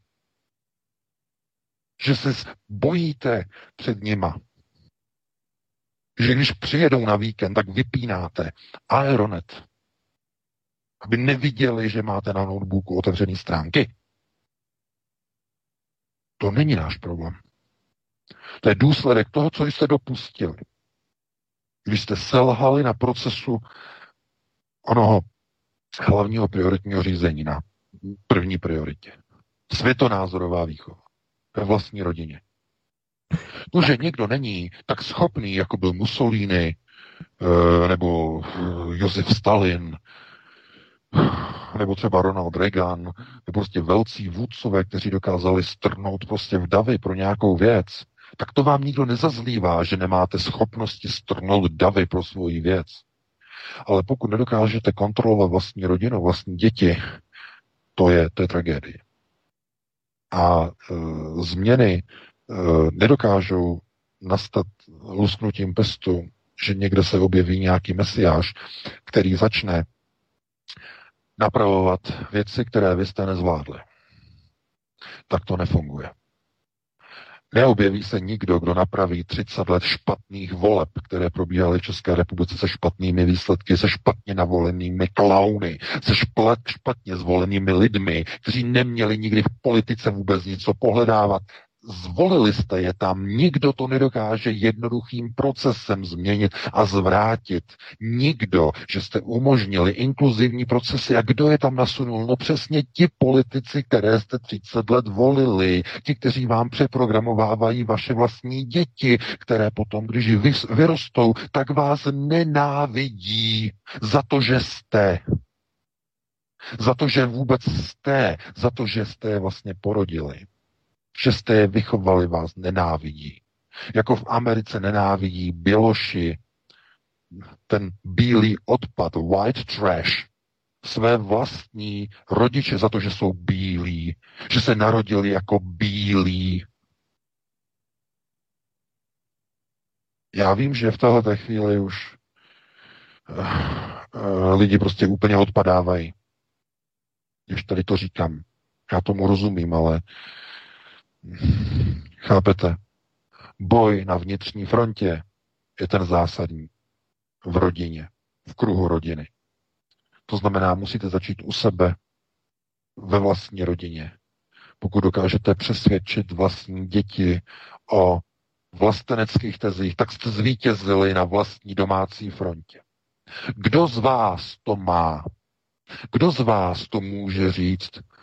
Moje děti jsou tak vychované, že sdílí pro národní vlastenecké ukotvení a nekritizují mě za to, ale podporují mě. Mě jako otce, mě jako matku. Kdo z vás?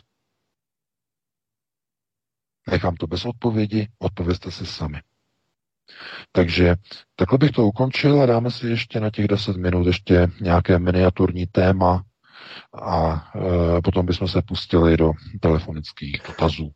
Určitě máme tady ještě jedno téma. Já bych jenom eh, podotkl, že jak jsi zmínil ohledně té Prahy, kterou kontroluje samozřejmě i německé procesy, Witikobund eh, a další štiftungy německého, německé politiky a tak dále, tak eh, na Českém rozhlase Plus po každé, v každý den dávají po 22. hodině po zprávách pořád hovory.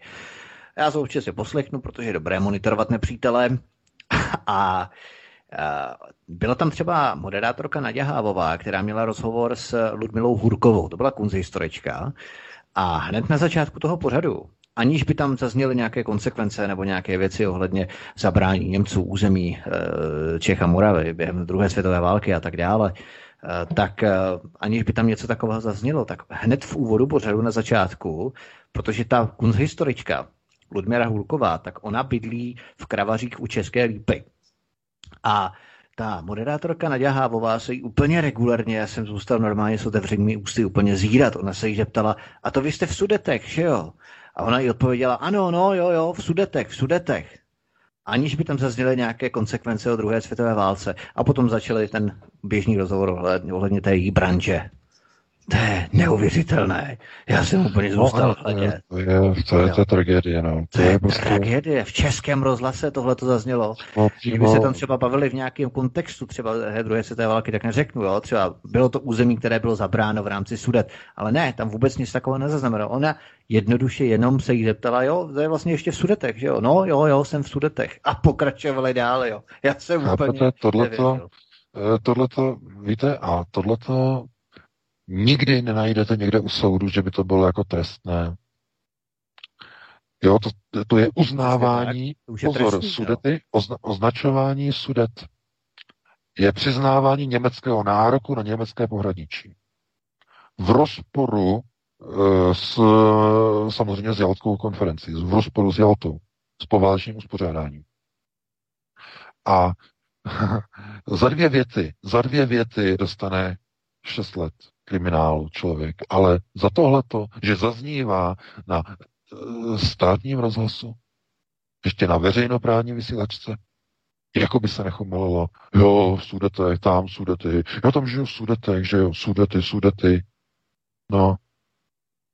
A to, že tam Češi utíkali a křičeli, když potom na ně stříleli, že nech, nech šíst, nech šíst, tam křičeli prostě na ně, když je stříleli, když utíkali. No, v 38. A dneska oni jim vlastně přiznávají e, tuhletu, že e, jako, jako nějakou, nějaké právo. Ano, samozřejmě, protože v Praze to je. V Praze to je. Když přijel Hitler do Prahy 15. Eh, března, přesně vlastně na den okupace, odpoledne přijel Hitler, tak prostě vyběhli prostě půl milionu Pražanů, prostě vyběhlo a prostě hajlovali, že Heil Hitler a prostě hajlovali a tohleto a pravačky lítali prostě nahoru a freneticky. Pozor, mnoho německých Čechů nebo českých Němců, to je, to je no prostě Němců v Praze, asi tak by to lepší říct. Tak samozřejmě bylo jich mnoho, jo, mnoho. Ale bylo tam i mnoho Čechů, kteří prostě viděli, aha, hm, je to v pr, Beneš odletěl, musíme se přizpůsobit a už ty pravačky letěly vzhůru. A mein Führer a on projížděl v tom procesi, že jo, A teď jako zdravil, zdravil. A tam byli ti čeští četníci, ti měli ještě takové to dekorum, že ti teda nemávali, ti nepácali, že jo, netleskali, ale zbytek té populace se na to díval prostě takovým způsobem, že e, pravačkou se hajlovalo a v levé se držela konvička na Eintop, který se rozléval v Praze hladovějícím nezaměstnaným po zahájení okupace. To možná je to, to probíhalo potom až do konce války vlastně, eh, kdy vlastně uh, Sicherheitsdienst de facto to kontrolovala nebo měla vlastně pod jurisdikcí, že rozvážela vlastně, zajišťoval vlastně nemájetným dělníkům prostě jídlo, což slavilo velký úspěch samozřejmě, protože Masaryk i Beneš vlastně nějaké sociální systémy zrovna moc neuznávali a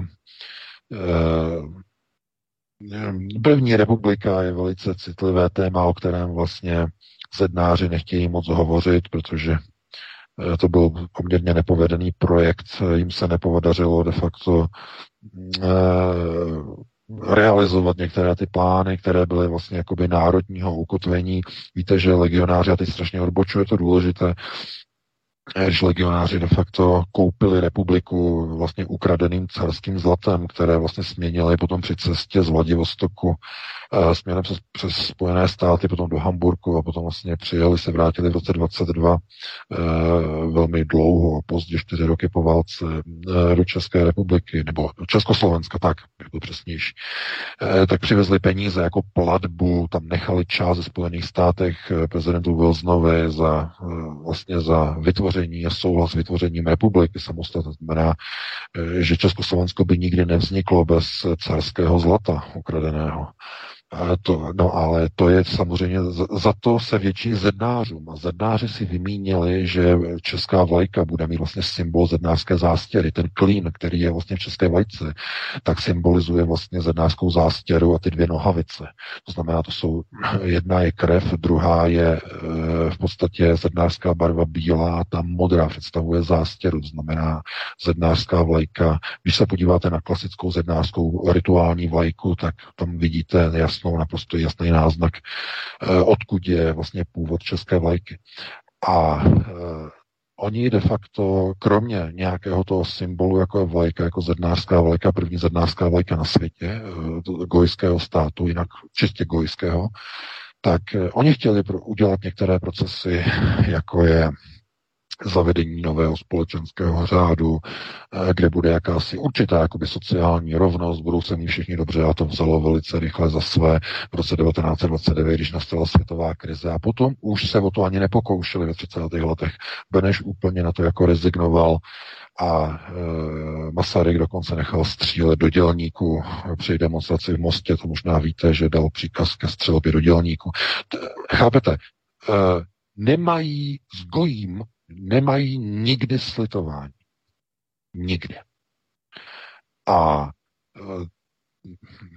kdokoliv se zastává gojím, e, nikdy se, se nedočká úcty, protože e, aby někdo mohl zářit, aby někdo mohl hořet, musí zapalovat. A mnoho lidí nedokážete ani zapálit, protože jsou úplně promočený systémem řízení a je naprosto vyloučené u nich zapálit jakékoliv vlastenecké teze, jakékoliv vlastenecké jiskry, vykřesat a zapálit je pro nějakou danou věc, je vyloučené, protože jsou namočeni v té propagandě, v tom systému výchovy, v těch procesech dlouhodobého eugenického záření, které působí na české prostředí, na českou kotlinu Bohemia Mahrálu takovým způsobem, že není dáno a není dovoleno, aby národ se mohl vysvobodit z područí věčně ukotveného, vyvoleného národa. Není dovoleno. A to, co děláme na alternativě, nebo to, co vlastně ani ne obecně na alternativě, protože i alternativa může být často velice nosatá, dokonce i některé rádoby vlastenecké strany jsou více nosatější, než aby byly národní, tak jsou více nosaté než národní, různé hlasování pro podporu Izraela a tak dále.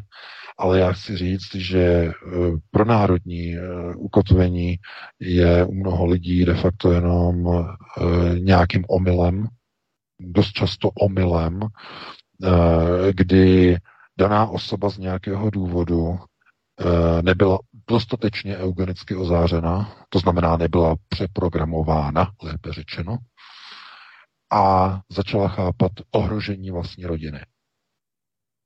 Mnoho lidí přichází na alternativu vlastně s omylem nebo nedůsledností procesu řízení, kdy mnoho lidí takzvaně unikne skrze záchytné síto, protože propadnou systémem, nejsou zadrženi a de facto se začnou zajímat o vlastní rodinu, o vlastní záchranu vlastně svého vlastního životního prostoru a e, tito lidé samozřejmě potom hledají někde nějaké rady a odpovědi, ale ano, to, to je správné. Hledejte rady a odpovědi, hledejte mož, eh, možnosti řešení, ale nikdy, prosím vás, nehledejte zachránce.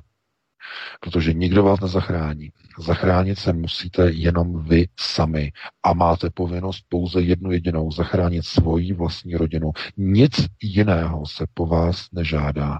Když každý zachrání svoji rodinu, bude zachráněn národ. Takže takhle bych to ukončil. Máme 21.01 a dáme si nějakou přestávku a potom bychom se pustili do telefonických dotazů. Vítku. Určitě, určitě. Já jenom doplním, a to bych chtěl právě předtím varovat. My se tady bavíme o propagandě a dejte si opravdu, milí posluchači, pozor, co prezentují třeba na zrovna českém rozhlase, protože vedle tohoto rozhovoru, to byla jen taková zmínka, ale roztrhl se pytel s mnohými kvílivými dokumenty ohledně konce druhé světové války. Klasika zlí Češi vyháněli hodné Němce, kteří za nic nemohli, kteří byli svatí a tak dále. Samozřejmě ta řekněme, psychologie po těch šesti letech teroru tady byla opravdu vybičovaná, tak se staly e, některé věci, ale vytrhává se to z kontextu právě z těch předchozích šesti let, e, pod jakým terorem jsme tady trpěli. 365 tisíc Čechoslováků bylo vyvražděno tímto míromilovným národem, který jsme vyhnali potom po druhé světové válce. A právě na českém rozhlase se roztrhl pytel. Já nevím, co se děje tento rok, nějaká nová výmejvárna, úplně totální brainwash. A roztrhl se pytel právě s těmito dokumenty, kdy Český hlas neustále prezentuje kvílivé dokumenty ohledně toho, jak zlí Češi vyhnali hodné Němce po druhé světové válce. Takže, ano, uh, samozřejmě, samozřejmě protože ti Němci, protože ti Němci byli tak hodní, že v roce 1938 do těch Čechů stříleli jenom symbolicky, jenom málo. Ano, to je z tohoto důvodu. Přesně z tohoto důvodu. A chápete, to je úplně jako něco neuvěřitelného, když se jenom potom jako díváte a dívají se na to prostě někteří lidé, kteří nevych, nevychází vlastně z těch informací, z těch reálí, nemají načteno žádné dokumenty, žádné knihy, vůbec nic, všechno čerpají jenom prostě z nějakých veřejnoprávních prostě kanálů, kde jim něco pře- překreslují a přemývají mozky, přepisují historii. Takže ti lidé potom si myslí, že Češi byli ti zlí, kteří vlastně způsobili vypuknutí druhé světové války. Brzy se dozvíte, že Češi způsobili spolu s Rusy vypuknutí druhé světové války. Začnou se dávat spojnice a pojítka mezi české komunisty, mezi uh, Gotwalda, uh, mezi Moskvu, mezi tyhle ty procesy a bude se říkat a samozřejmě Poláci, Samozřejmě řekne se, že to byli oni, kteří vlastně způsobili vypuknutí druhé světové války. A to, že se to zatím neříká o Češích, to je jenom kvůli tomu, že zatím se melduje, zatím se pochlebuje, zatím se podlejzá Bruselu. No, ale podívejte se, co udělal Babiš. Babiš se nepřipojil ke garančnímu fondu eh, Galia, nebo jak se to jmenuje, že jsem zapněl ten název, to přerozdělování těch vakcín. On se k tomu nepřipojil. A oni mu to teď omlátili v hlavu, že Česká republika přišla o nějakých 70 tisíc vakcín, že z fondu Solidarity oni nemají. To jsou takový tupci. Bože můj, takový chucpe. Je to pár dní, pár dní v úterý v úterý to video na, eh, na Aeronetu se podívejte, podívejte se na Benjamina Netanyahua, na Bibiho, kde informuje, že Izraelci se budou muset zřejmě v nejhorším černém scénáři očkovat dvakrát ročně, každých šest měsíců. A z tohoto důvodu už izraelská vláda objednává a připravuje 36 milionů dalších dávek vakcín. V Izraeli běžela konspirační teorie, že jsou to vakcíny určené původně pro Evropskou unii a Izrael to zablokoval u Pfizeru, Moderny a Johnson, Johnson, protože to jsou všechno tři židovské firmy mimochodem, napojené na židovské podnikatele samozřejmě. E, to bylo nejenom. Já nevím, jestli jsem o tom psal článek, nepsal jsem, jak jsou tady tři společnosti propojené na e, vlastně rodinu, e, bývalou rodinu, velkou rodinu mecenášů, tedy židovskou. To bylo asi na jinou diskuzi. Ale prostě oni si udělali prioritu Benjamin Netanyahu zvedl telefon, zavolal těmto třem farmaceutickým společnostem a řekl, nebudete dodávat do Evropské unie, budete dodávat prioritně nám, my, Izrael, potřebujeme dalších 36 milionů vakcín. A víte, co to způsobilo teď?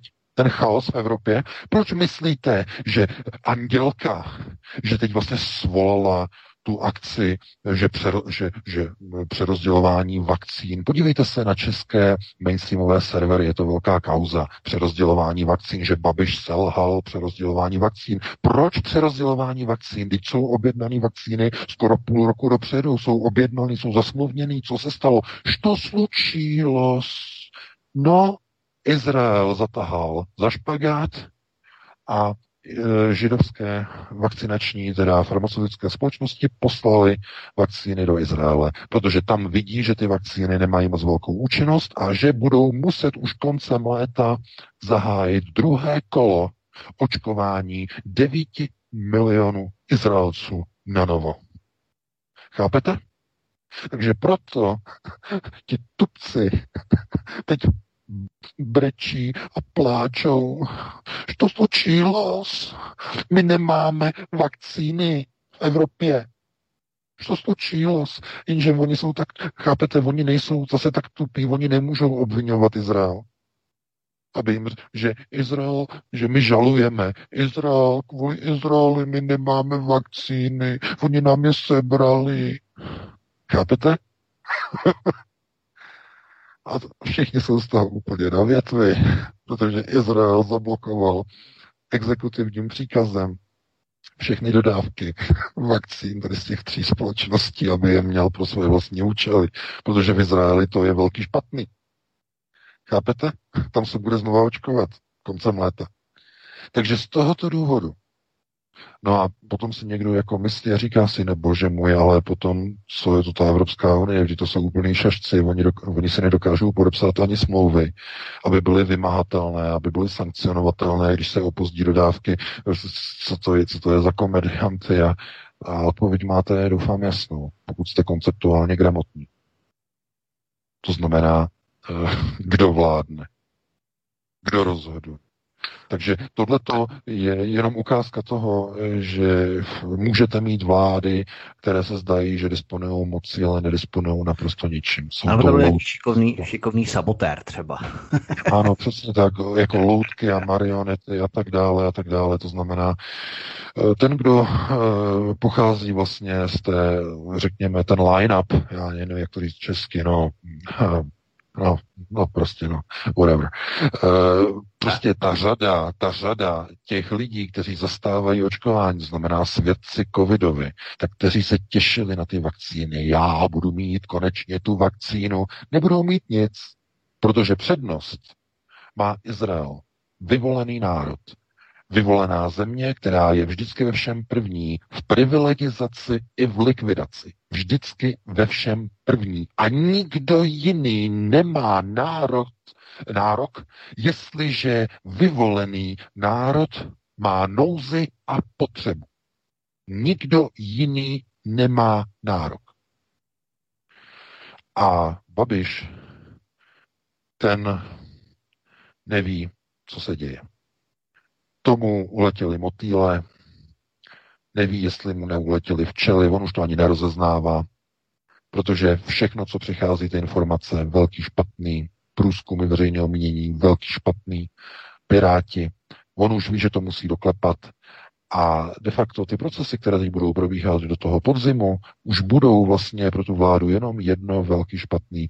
Babiš se bude snažit, aby to nedopadlo volným pádem, free fall, to znamená, aby to nestratilo nějakou tu kontrolu, ale jinak neočekávejte nějaké normalizace nějakých stavů nebo něčeho takového, protože s tím se ani nepočítá, ale důležité je, aby nedošlo k některým takovým těm excesům, eh, kdy se ukazuje, že eh, když teda nebudou vakcíny, tak oni začnou utahovat šrouby tak, aby lidi nemohli vůbec dýchat.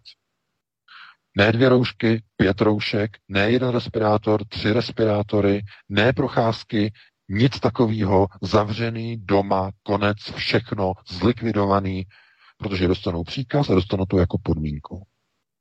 A jenom ti, kteří budou hodní, buď dobrý občany, jenom ten, kdo bude dobrý, tak dostane lahvičku. Teda ne chlastu, ale vakcíny. Za odměnu. A lidi budou škemrat a žadonit. Úplatky budou dávat. Aby se na ně dostalo při nedostatkovém, vytouženém zboží. Stejně tak, jako nejsou dostupný hrací, herní konzole, jako je PlayStation 5 nebo Xbox Series X and S, tak nebudou dostupné ani vakcíny. Jak vidíte, nejsou. To znamená překupníci, černý trh, to znamená vakcínu. Dokonce šéf společnosti Rohlík, to je ta zásilková společnost potravinama, uniklo to na český bulvární servery. Šéf společnosti Rohlík Eh, nečekal na vakcinaci a odjel do Srbska za komerční vakcinací. Tam se očkuje Sputnikem, takže tam rychle vyjel a nechal se očkovat. Takže chápete?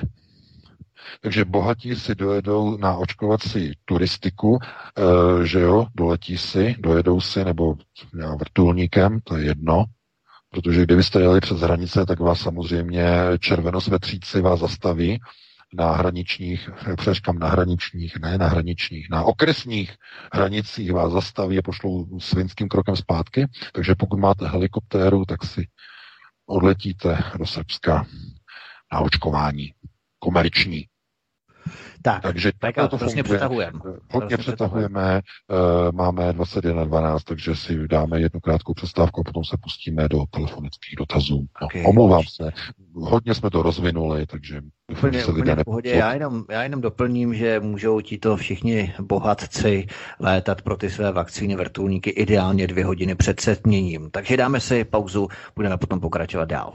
Dobře, jedna písnička, bude to song s příznačným názvem Nechcem fůru změn. Prosíme, pomožte nám s propagací kanálu Studia Tapin Rádio Svobodného vysílače CS. Pokud se vám tento nebo jiné pořady na tomto kanále líbí, klikněte na vaší obrazovce na tlačítko s nápisem Sdílet a vyberte sociální síť, na kterou pořad sdílíte. Jde o pouhých pár desítek sekund vašeho času. Děkujeme.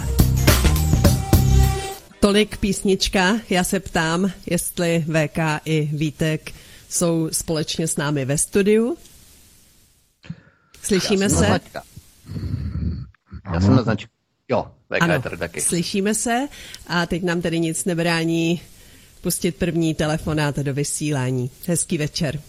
No, by bylo Hezký dobré, večer. jaký je telefonní číslo. Jestli, a, a lidé no, je totiž zobrazené VK na té stránce, ale tak je to pro formu asi Aha. dobré, ale my jsme nechtěli zdržovat.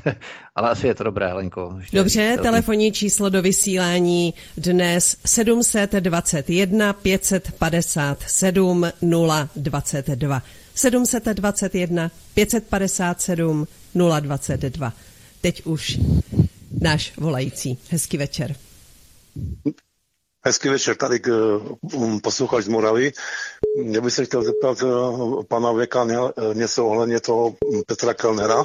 Um, jestli, jestli vůbec někdo viděl jeho, jeho tělo a potom ještě určitě bude velmi důležité, co řekne ten zraněný z toho vrtulníku, který se probere, jestli se teda jako probere.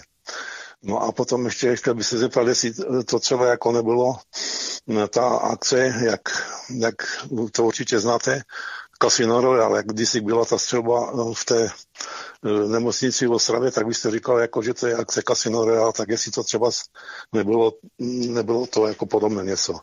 No, tak vám teda děkuji. Děkujeme. No. Za dotaz. Děkujeme a děkujeme, že jste vydržel. Tak. No, co se týče uh, tělo, kdo viděl tělo, právě nikdo neví. Jo, ale jedno je jisté, protože už přišla ta informace, že vlastně pohřeb bude vlastně v rodinném kruhu, bez veřejnosti, to znamená, to jako je pochopitelné na jedné straně, na straně druhé, to je ideální v případě, kdyby někdo chtěl jako zmizet, jo? Tak to je naprosto ideální. Ale co se týče toho těla, tak právě to je neznámo, jak to probíhalo, protože uh, ti záchranáři tam přišli, až když byla tma. Tam přiletěli dvě hodiny, nebo co tři hodiny, dvě hodiny po pádu toho stroje, když už byla tma. To znamená, když je tma, tak uh, v místě, kde není žádné osvětlení, tak museli svítit samozřejmě lampama, které si přivezli jak připravovali ve tmě tělo, chápete? To je zase, eh, rozumíte, ve tmě, ve tmě, když je zásah, eh, tak je tam eh, nabírali, zajišťovali. To znamená, chápete, je tam tolik otazníků, tolik otazníků, na které zřejmě nikdy nedostaneme vůbec žádné věrohodné a nespochybnitelné odpovědi. Nikdy.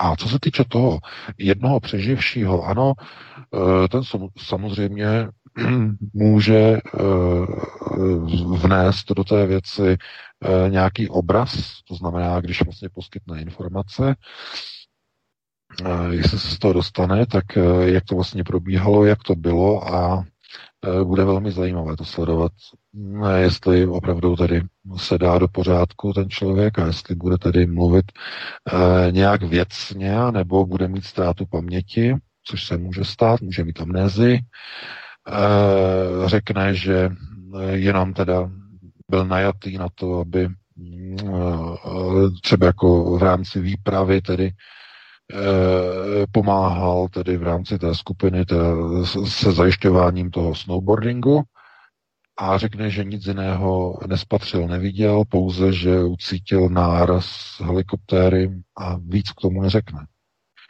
To znamená, zase nemůžete očekávat, že někdo bude říkat, ono to bylo takhle a takhle a takhle a takhle a bylo to a letadlo spadlo nebo vrtulník spadl kvůli tomu, že to bylo takhle a takhle a takhle a takhle.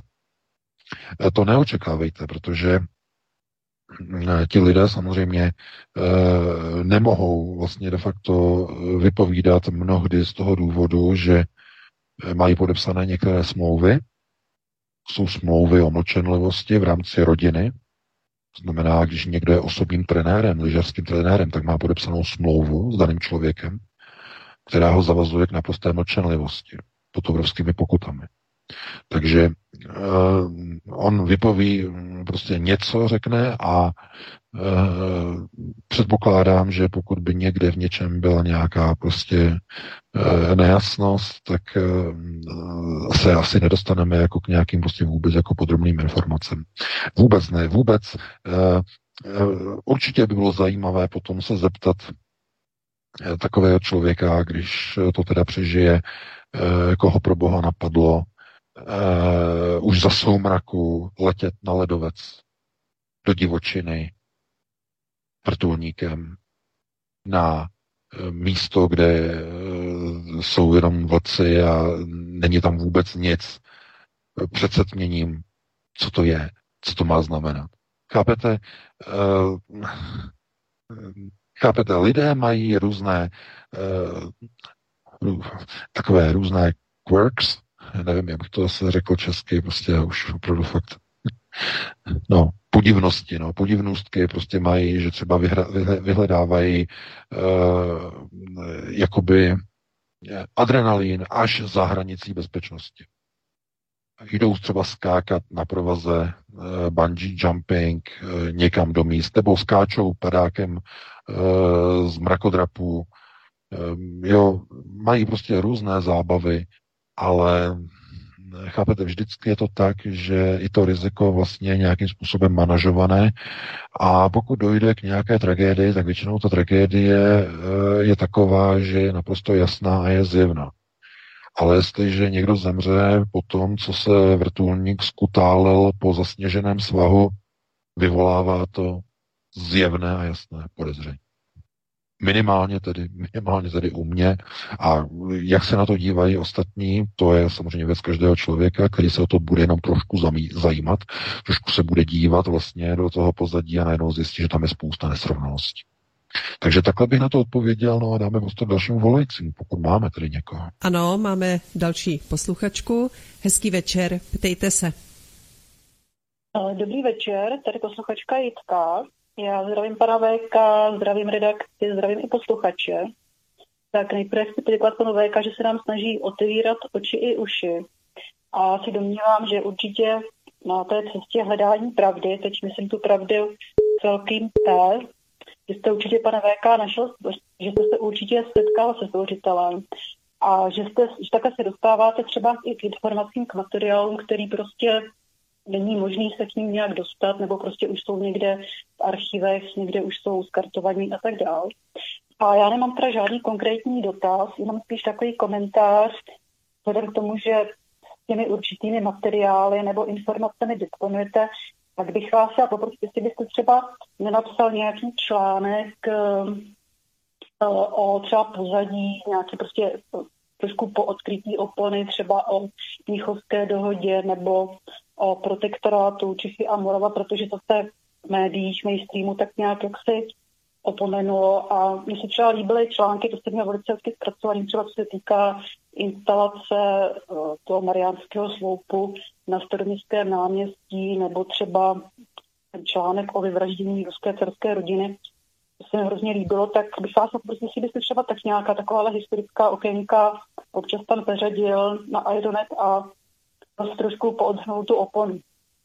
Tak to je všechno. Mm-hmm. Děkujeme. Děkujeme. Děkujeme. Hezký večer. Já děkuji, no, já děkuji, děkuji za dotaz, nebo za dotaz, za, za, za námět, asi zřejmě za námět.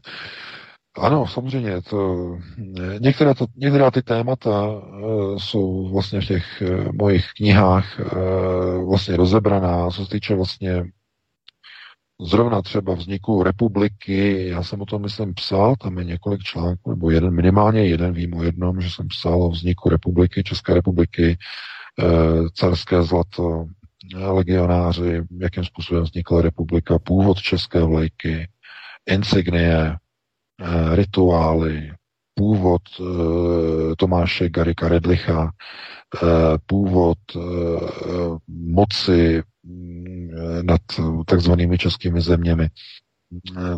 To všechno vlastně o, tom, o těch věcech já už jsem psal. A je mnoho i věcí, které jsou jakoby ještě jako neotevřené nebo, nebo nepublikované nebo ne, nezveřejněné a mně se do toho moc nechce, protože já už jsem byl v kontaktu, nevím, jak to dopadlo, pán už se neozval, ale před Vánoci, myslím, to bylo, uh, jsem dostal e-mail, uh, pán experimentoval. A experimentoval přesně před tím, před čím já varuju. A uh, jeho stav došel až vlastně na úroveň prozby o pomoc církevním, církevní moci, exorcistům. Já jsem mu doporučil některé věci.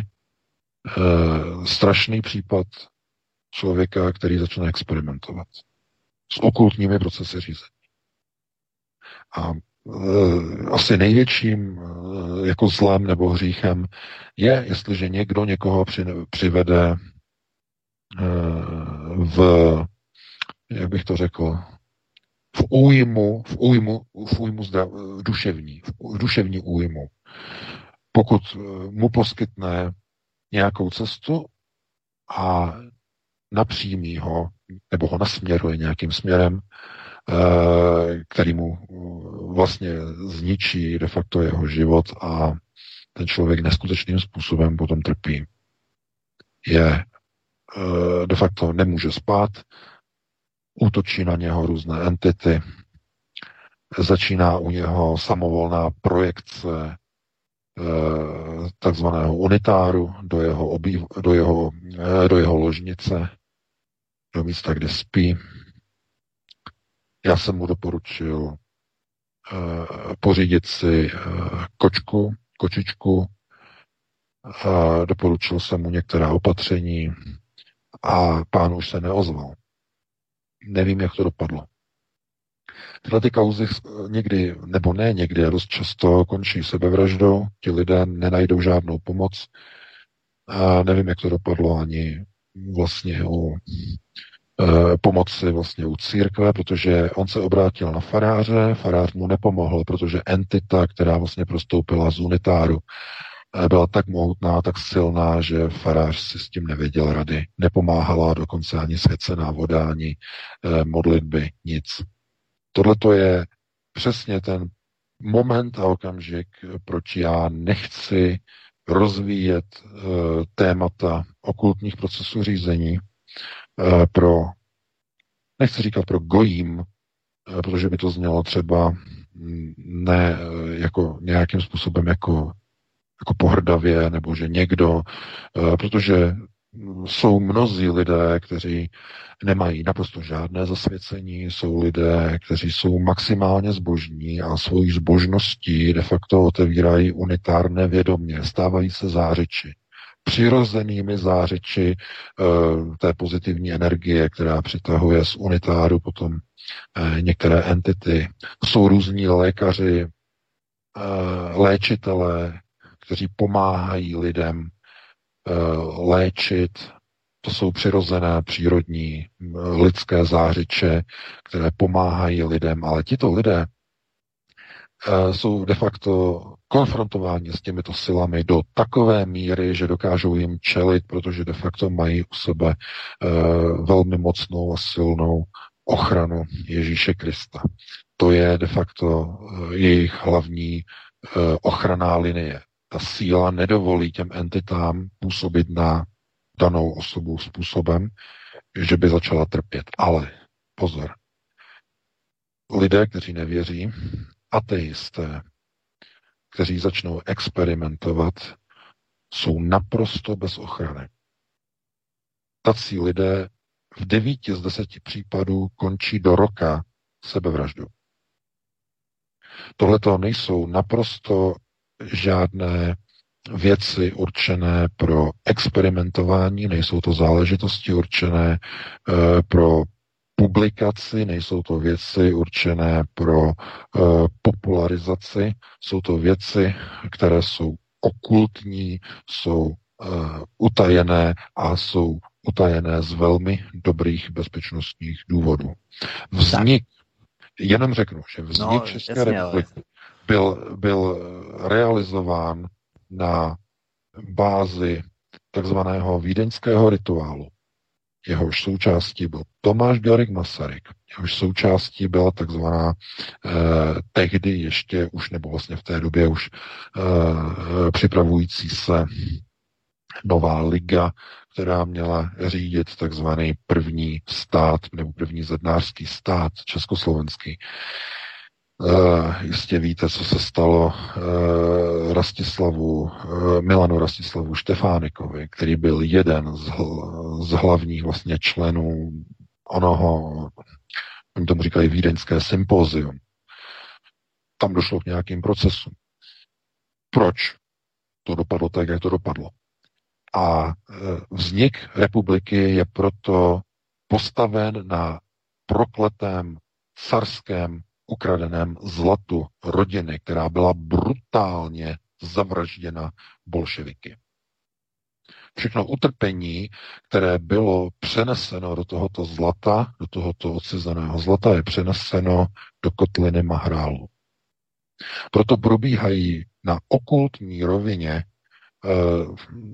takové procesy, tak brutální procesy, které se potom kopírují do těch přirozených, e, nižších politických procesů řízení, které potom vidíte mezi lidmi, jejich chování, udávání, udavačství, nenávist mezi otcem a synem, nenávist mezi matkou a dcerou, neuznávání, pohrdání Kristem a tak dále a tak dále. Všechno je platba za vznik republiky na odcizeném carském zlatě, tak. které je přikryto krví. Takže e, proto já jsem jenom naznačil v některých těch mm, v těch článcích některých a jako nechci ani to nějak jako moc tedy jako rozvádět. Takže takhle bych na to odpověděl a už jsem stejně dlouhý. Máme dalšího Jasně. posluchače. Další, další posluchače máme. Hezký večer, jste ve vysílání. Ano. Dobrý den, tady posluchač Honza. Já jsem se chtěl zeptat pana VK, co se teďka děje na té Ukrajině, jestli by nám o tom něco nemohl říct. To by bylo všechno. Děkujeme. Ano, naslyšenou. No ano, na Ukrajině probíhá přesně, předpokládám teda, že to je ten proces, který je spojený teda s nasounováním teda těch vojsk na východě Ukrajiny. Já nevím, jestli pán nemyslí náhodou ten obrovský nárůst těch covidových případů, které tam mají nějakých 20 tisíc za den na podobná vyfabulovaná čísla, to znamená nasunování tzv. maximálních procesů řízení na kontrolu ukrajinského obyvatelstva, což samozřejmě povede k obrovským nepokojům, protože ukrajinský národ je úplně někde jinde než národ český, to je někde úplně jinde. Eh, to znamená, eh, že po nástupu Joea Bidena ve Spojených státech k moci probíhá na Ukrajině vytváření předmostí pro eh, vypořádání se, oni tomu říkají, vypořádání se problému z východní části Ukrajiny. Ten problém, který tam vznikl, oni budou chtít vyřešit jednou provždy. Proto ruská armáda začala eh, na svém území přisunovat k ukrajinským hranicím zbraně. Možná jste to zaregistrovali, je to informace, která unikla i do mainstreamu před dvěma dny, jsem se díval, že je to už i vlastně v mainstreamu, že Rusko začíná nasunovat zbraně. Ano, samozřejmě, protože Eh, proběhl proces, který se jim nelíbí, proběhl proces, eh, kdy část Ukrajiny de facto byla eh, de facto získána pod kontrolu Moskvy. Oni to vidí de facto jako nějaký jakoby závdavek procesů možná budoucích, a budou chtít de facto to území za každou cenu dostat zpátky. Přitom je to naprosto, naprosto šílenství, protože na východě Ukrajiny, tedy v těch prostorech, o kterých se mluví, jako je e, Luhanská republika, Doněcká, e, tak to jsou de facto místa, která jsou maximálně osídlená původně ruským obyvatelstvem, stejně jako e, Krym, který vlastně vyhlásil nezávislost a připojil se k Rusku. Ale jim eh, v Kijevě de facto eh, tohleto nějak jakoby nerezonuje a de facto oni chtějí za každou cenu konfrontaci s Ruskem. Protože to není o tom, že by jim tam šlo přímo o to území, ale oni chtějí tu záminku využít k rozpoutání války s Ruskem. Ta záminka, když totiž začnou dopadat rakety na ruské občany, ať už je to na Krymu, anebo je to na východní Ukrajině, Rusko bude muset zasáhnout. Oni to vědí a jim to vyhovuje. Kiev ví moc dobře, že Putin nemůže uh, sedět se založenýma rukama. Když začnou útoky na ruské občany na Ukrajině, Putin nemůže zůstat sedět se založenýma rukama bude muset konat, bude muset jednat. A pokud ty útoky budou takové, že už nebude možné to zařídit nějakým jiným způsobem, to znamená nějakou leteckou pomocí, schazováním nějakých potravinových balíčků, zásoby munice, eh, Rusko se bude muset vojensky do toho angažovat přímo a napřímo. Samozřejmě, že tohleto Moskva nechce dopustit. To znamená, eh, je třeba vyrobit na Ukrajině problém, který zabrání Kijevu, eh, teď jak přijde jaro, protože už přichází, zabránit Kijevu v rozpoutání války. Jak se to udělá? Kontrolní otázka. No zařídí se vypuknutí obrovské covidové hysterie na Ukrajině. Majstrštyk procesu řízení z Moskvy. A protože to funguje a funguje to dobře, může se podařit. Může se povést. To znamená, čím větší bude virová krize na Ukrajině, tím menší pravděpodobnost bude zahájení nové vojenské ofenzívy Kieva proti východní části Ukrajiny. Naprosto jednoduché, naprosto logické řešení. Eh, Moskva k tomuhle přistupuje, myslím si, naprosto zodpovědně a jako řešení je, to, se to dokonce nabízí úplně jako samo o sobě. Takže mě to nepřekvapuje. Ty ta obrovská čísla údajně nakažených, údajně pozitivních jsou samozřejmě zařízená za pomoci eh, vhodně distribuovaných antigenních testů, což samozřejmě bez problému se dá zařídit. Eh, ruská logistika je velice schopná Eh, že jo, jsou to, jsou to především čínské testy, znamená, Moskva má s Pekingem velice dobré vztahy a dodat na Ukrajinu upravené čínské testy, aby ukazovaly vyšší pozitivitu, než jsou testy dodávané do evropských zemích, je naprostá hračka. Takže takhle se to, takhle se to dělá, aby byl zachován mír. No a dáme prostor dalšímu volajícímu. Jen aby do toho neházeli vidle Máme. cvičení na to, cvičení na to, které se chystá a v rámci hranic na Pobaltí, takže to je se bude, se bude, uh, Oni budou cvičit normálně s rouškama, oni budou uh, mít uh, prostě všechny ty respirátory a budou uh, de facto jakoby trénovat a cvičit tak, aby ukázali, že mají jednotu, ale válku nemůžete vést v rouškách. To je snad každému jasné. To znamená, e, bude cvičení, budou, budou, nějaké, budou nějaké výjezdy, tak jako konec konců každoročně, ale tím, že bude e, Ukrajina mít daleko větší problém, jako je tedy v uvozovkách vypuklá virová krize tím bude mít spíš více starosti s řešením nemocniční situace, než aby byly zahajovány různé ostré operace na východě. Takže dáme prostě dalším voličům, pokud máme. Máme dalšího posluchače. Hezký večer. Dobrý den, dobrý večer. Zdravím pana VK a vaše rádio, tady Alex Brna. Také zdravíme. Chtěl jsem se zeptat, eh, je to trošku o tématu dnešních, Chtěl jsem se zeptat, eh, jelikož teďka probíhají svátky Pesach, já jsem se zeptat, protože se jako zajímám takhle o historii celkově, tak bych chtěl dávat nějaké věci do souvislostí. Eh, na tři historii židovského národa existovaly určité rituály už od Molocha od starověku, když byl ještě Bála Moloch, teda myslím, tak eh, probíhaly různé rituální vraždy, myslím tím vraždy dětí nebo panen, nebo chlapců malých, napříč stoletími. Chtěl jsem se zeptat, jestli o tom pan VK neví nějaké nové informace, jestli ty rituály dál pokračují, protože třeba občas se člověk na nezávislých denících dozví nějaké informace, že mm, tady ty věci se stále dějí a že, to, že to je nějak propojený s pedofilními kruhy. Tak mám tím třeba na myslím Hollywood, kde třeba ty Maria patří taky zrovna židům, tak uh, nějak těch souvislostech jsem chtěl zeptat, jestli pan VK by o tom nemohl říct nějaké věci podrobně. Dobře, děkujeme. Naslyšenou, poslouchejte.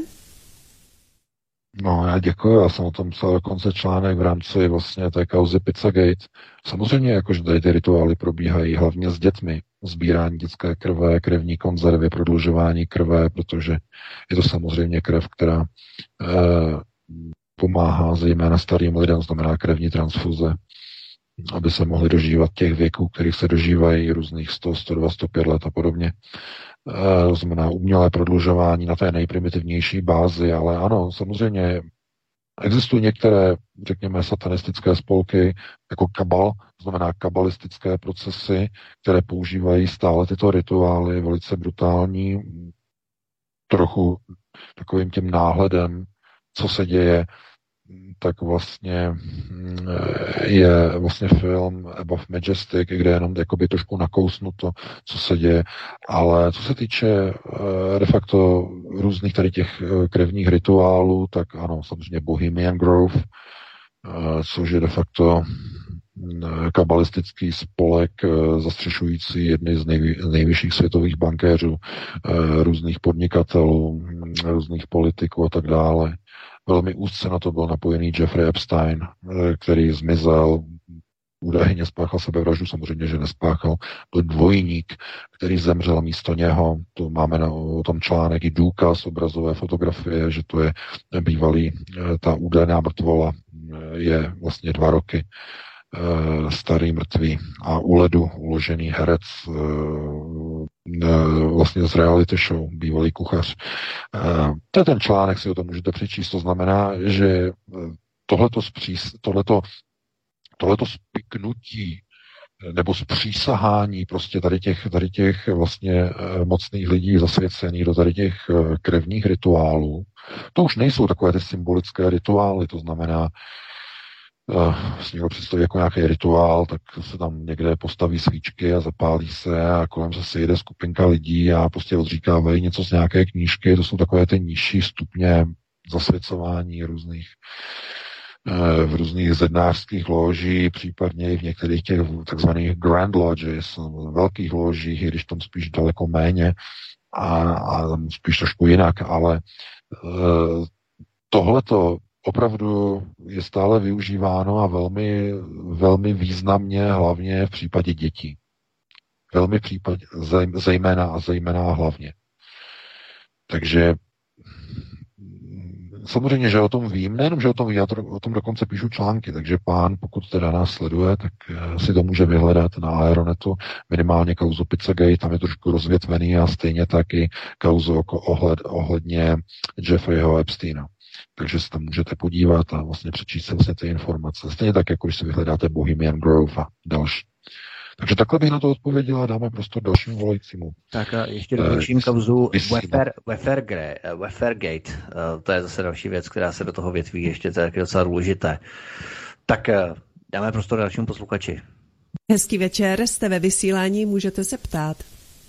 Dobrý večer, Milan. Uh, chtěl jsem jenom dodat, jak pan Vítek tam zmínil ohledně té propagace toho fašismu, jak se snaží teďka všechno měnit, tak jenom v rychlosti bych upozornil na případ, o kterém se vám posílal vlastně informace na svobodný vysílač. Neměl jsem zatím reakci, možná to nedošlo, bůh ohledně Hanuše Ketnika, tak uh, firma Hana UT, to jsou samozřejmě Němci, tak máte pravdu, že zatím soud prohrál, chcou po něm jakoby vyloženě očkodnění, ale sranda je v tom, že vlastně oni u toho soudu tvrdili, že když od něho ty peníze získají, samozřejmě půjdou na dobročné účely.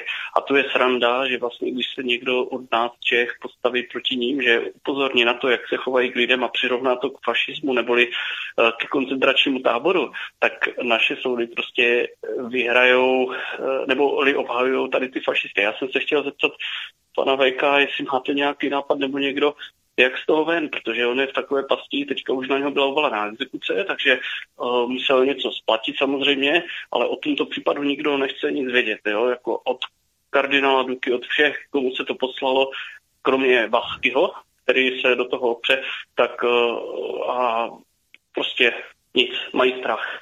Jo, protože je to nadnárodní korporace, že, prostě železárny, že, a na Hute, a bohužel urazili pana továrníka, protože byl přirovnány k fašistovi.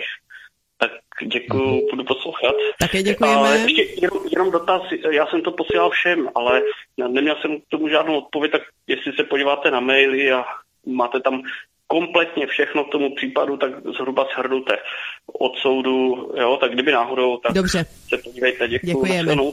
Naslyšenou. No, eh, děkuji za dotaz. Eh, jako já říkám, nám chodí prostě strašné, strašná kvanta e-mailů. Eh, to je opravdu vždycky jako administrátor to štítkuje různýma vlastně, aby když někdo pošle po druhý, tak aby už to bylo viditelný okolo dvou a půl, někdy tři tisíc e-mailů za den a to je strašně moc, takže něco prostě unikne. Já jsem tady to nezaregistroval, takže když tak to pošlete ještě jednou a já to budu sledovat. E, co k tomu poradím? No, já jsem o tom hovořil přece před nějakou dobou, před, před hodinkou zhruba, když jsem říkal, že jsou rovní a rovnější v České republice. To znamená, vy, když řeknete nějaký svůj názor na a teď je co jedno, na migraci a na tady ty věci a tak dále. Napíšete dvě, věc, dvě věty holé.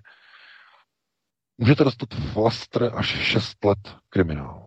A na straně druhé, když vypukne údajně hrozivá, strašná, děsivá, zabíjející, likvidační pandemie, tak všichni musí nosit roušky, všichni musí nosit respirátory, všichni, všichni, všichni, s výjimkou, s výjimkou škol, na kterých studují soudci, státní zástupci, prokurátoři, vyšší státní úředníci. Oni jsou totiž Übermensch, oni jsou nadlidé, oni neonemocní, oni tudíž nemusí. A co pro Boha chcete měnit? Kde chcete hledat spravedlnost? Na základě judikátu. Judikátu. Chápete? Tím je to dané. To znamená, já nemám jako řešení, nemám radu. Nenajdete radu e, proti judikátu vydaném u soudu v zemi nad Mahrálem. To je, to nemá řešení, chápete? Řešení by bylo pouze změna systému vedení země. To je možná pouze v případě, že česká rodina se změní. Začne vychovávat jiné potomky, jinou budoucí populaci, jiný volební elektorát. To je jediné řešení. Já vím, že to zní naprosto tvrdě, ale to je realita. Uvědomte si, já to nechci zase, aby jsme jako, že musíme pustit dalšího volajícího, jenom, jenom velice rychle dokončím. Lidé, co nám píšou, nevím, pan Milan, jestli uh, také, nevím, teď si provozuje ten web, já si myslím, že asi provozuje ten svůj, uh, nebo doufám, že to je ten pan Milan, který si myslím, uh, tak uh, určitě mu taky píšou, ale nám píšou prostě příběhy, že prostě vlastní děti útočí na rodiče, na ně jako na čtenáře Aeronetu, útočí, eh, berou jim, eh, vypínají jim, odhlašují jim eh, připojení k internetu bez jejich vědomí, aby nemohli číst všechny ty dezinformační zdroje, všechny ty aeronety, všechny ty sputniky, aby nemohli poslouchat ta svobodná vysílačová rádia, aby to všechno prostě bylo vypnutý, tak jim to odhlašují. Potom si taky vystěhovat, taky vystěhovat, no, fakany, nezájem. Prostě, no, ne, ne, ne, oni nebydlí u nich, oni nebydlí u nich, to prostě přijedou na sobotu, na neděli, přijedou, Mají to na přijedou na, so, na jejich jméno, ne, přece to Přijedou na sobotu, na neděli a prostě tady ti lidé prostě mají, nemají vůbec žádnou představu o e, tom, jak fungují internety, jak fungují počítače, to znamená, e, je to psané na děti všechno, e, na tady ty, na tady ty systémy, i telefony mají vlastně jako na děti, tohle to všechno. Nemyslete si, že staří lidé jsou nějací zběhlí specialisté ve výpočetní technice a v, informa- v informačních technologiích. Chápete? Jsou naprosto odkázaný na svý, na, buď na své děti, nebo dokonce ještě na o generaci níže e, na svá vnoučata, aby jim to prostě zprovoznili a tohle to všechno. A potom, když přijde sobota, přijde neděle, přijde víkend, tak oni se odpojují, oni všechno ruší, jsou nedostupní, protože se bojí, kdyby náhodou děti nebo vnoučata je viděli, že tam poslouchají někde nějaký záznam z rádia, že tam čtou někde nějaké weby, nějaké aeronety. To znamená, e, v takovéhle chvíli ten národ neexistuje. Ten národ nemá žádné vlastenecké ukotvení. Ten národ je definovaný rodiči, které se bojí vlastních dětí. Co jim řeknou? Za to, co, eh, jaké hodnoty sdílí eh, vlast, národ, tradiční rodina, ochrana rodinného kruhu, ochrana vlasti. Za tady to se bojí, že dostanou vynadáno. Takže Další volající. to odpovím, no a dáme prostor dalším volajícím. No, já bych věděl, žádný velikonoce, žádný Vánoce, žádný dárky, žádný peníze, žádný obídky, žádnou sekanou, žádnou buchtu. A oni by si to hned rozmysleli. Jo, prostě musí být sebevědomí taky rodiče. Vím, že to je těžký, většinou, to, to většinou nejde, to většinou je naprosto no, vyloučené, protože ty rodiče, ty, ro, no. ty rodiče mají těm dětem nebo k těm i k vnoučatům, ať je to takhle nebo takhle, tak mají prostě takový ten vztah, že prostě to je, přesto nejde vlak, zkrátka. No, bohužel, to je, no. bohužel je, je to tak, no, je to tak. Další posluchačka je na telefonní lince. Hezký večer. Zdravím vás, pánové, ahoj Vítku, pane VK, Helenko, Petra Zlatá. Já mám dotaz, prosím vás, ohledně toho Petra Kellnera. Jak moc souvisí jeho smrt s jeho firmama, s PPF a spol? Vy jste malinko něco naznačil, ale tohle mě připadá spíš jako uh, důvod, že se nechal zmizet nebo něco podobného. Tak jestli můžete krátce se k tomu vyjádřit. Děkuju. Děkujeme. Naslyšenou. I zatím. Ahojky, naschle. No, já děkuji za dotaz. Já jsem o tom psal článek, že prostě to je jedna z možností, protože tam je velice, velice zvláštní, že uh, PPF usilovala velice dlouho o to, protože jakožto tedy majitel Outu, tak usilovala o to, aby sítě páté generace stavěla pro Outu Huawei kvůli těm embargům a kvůli, kvůli tomu benu americkému a dalším vlastně tlakům různých organizací a tajných služeb, jako je Five Eyes a dalších na českou vládu a tak dále, tak došlo vlastně k tomu, že z toho víceméně sešlo. PPF musela vybrat jiného dodavatele, Ericsson, a je zajímavá věc, že jakmile bylo oznámeno, teď vlastně v polovině, v polovině února, eh, že Ericsson bude stavět 5G sítě nejenom v České republice, ale i na Slovensku, tak i hned den poté PPF oznámila, že zvažuje, že společnost CETIN, která by fakticky byla stavitelem a dodavatelem eh, nebo poskytovatelem těch 5G sítí. To znamená, ona by měla na, starosti vlastně ty 5G eh, sítě od Ericssonu a jejich instalaci. Takže tato, že tato společnost zvažuje IPO, to znamená vstup ohodnocení, eh, ohodnocení akcí a vstup na burzu. No, to je velká věc, protože burza znamená prodej. Burza je prodej firmy. To znamená, eh, vy se vzdáváte části kontroly, nebo dokonce mm, eh, vzhledem k tomu, že CETIN má odhadovanou hodnotu, tržní hodnotu 8 miliard dolarů, a PPF oznámila, že by chtěla udělat evaluaci IPO na 5,5 miliardy dolarů. Znamená to, že by se zbavila 50%, 51% kontrolního balíku. To znamená, znam, jednalo by se o prodej control share. Zbavení se kontroly nad firmou. Tohle to normálně firma neudělá den poté, co oznámí budování nových sítí. Je tudíž velice pravděpodobné, že eh, pokud tohleto IPO bude realizované a dokončené, to znamená CETIN eh, bude prodán a půjde na burzu a PPF eh, se zbaví kontroly nad CETINem, tak je velice reálné, že ty akcie i hned, jak budou uvedeny na burzu, tak je skoupí Huawei přes nastrčené prostředníky, přes spřátelené brokery. Postupně skoupí veškeré akcie, dostane se ke kontrole nad Cetinem a za rok, za dva se ukáže, že to kontroluje Huawei a začne budovat své vlastní Huawei sítě, ukončí kontrakt s Ericssonem, začne budovat Huawei. A je možné, že tenhle ten plán někdo prokoukl a Petru Kellnerovi začalo jít o život.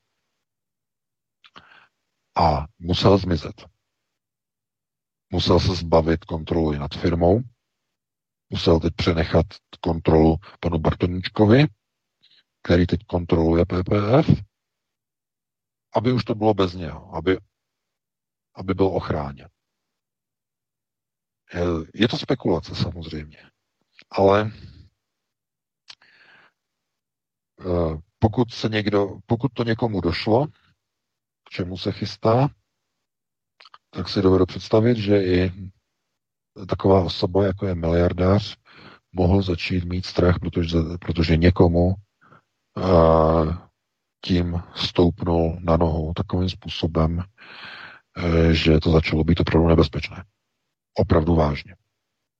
Protože kdyby Huawei opravdu začal stavět 5G sítě eh, v České republice i na Slovensku a v dalších vlastně rezortech a oblastech, kde působí CETIN v několika zemích Evropské unie, tak by to de facto byla rozbuška de facto byl, by, byl by to čínský trojský kůň, který by se vlastně dostal přímo do Evropy skrze emise akcí Cetinu jako, jako, jako největší telekomunikační společnosti bývalého východního bloku.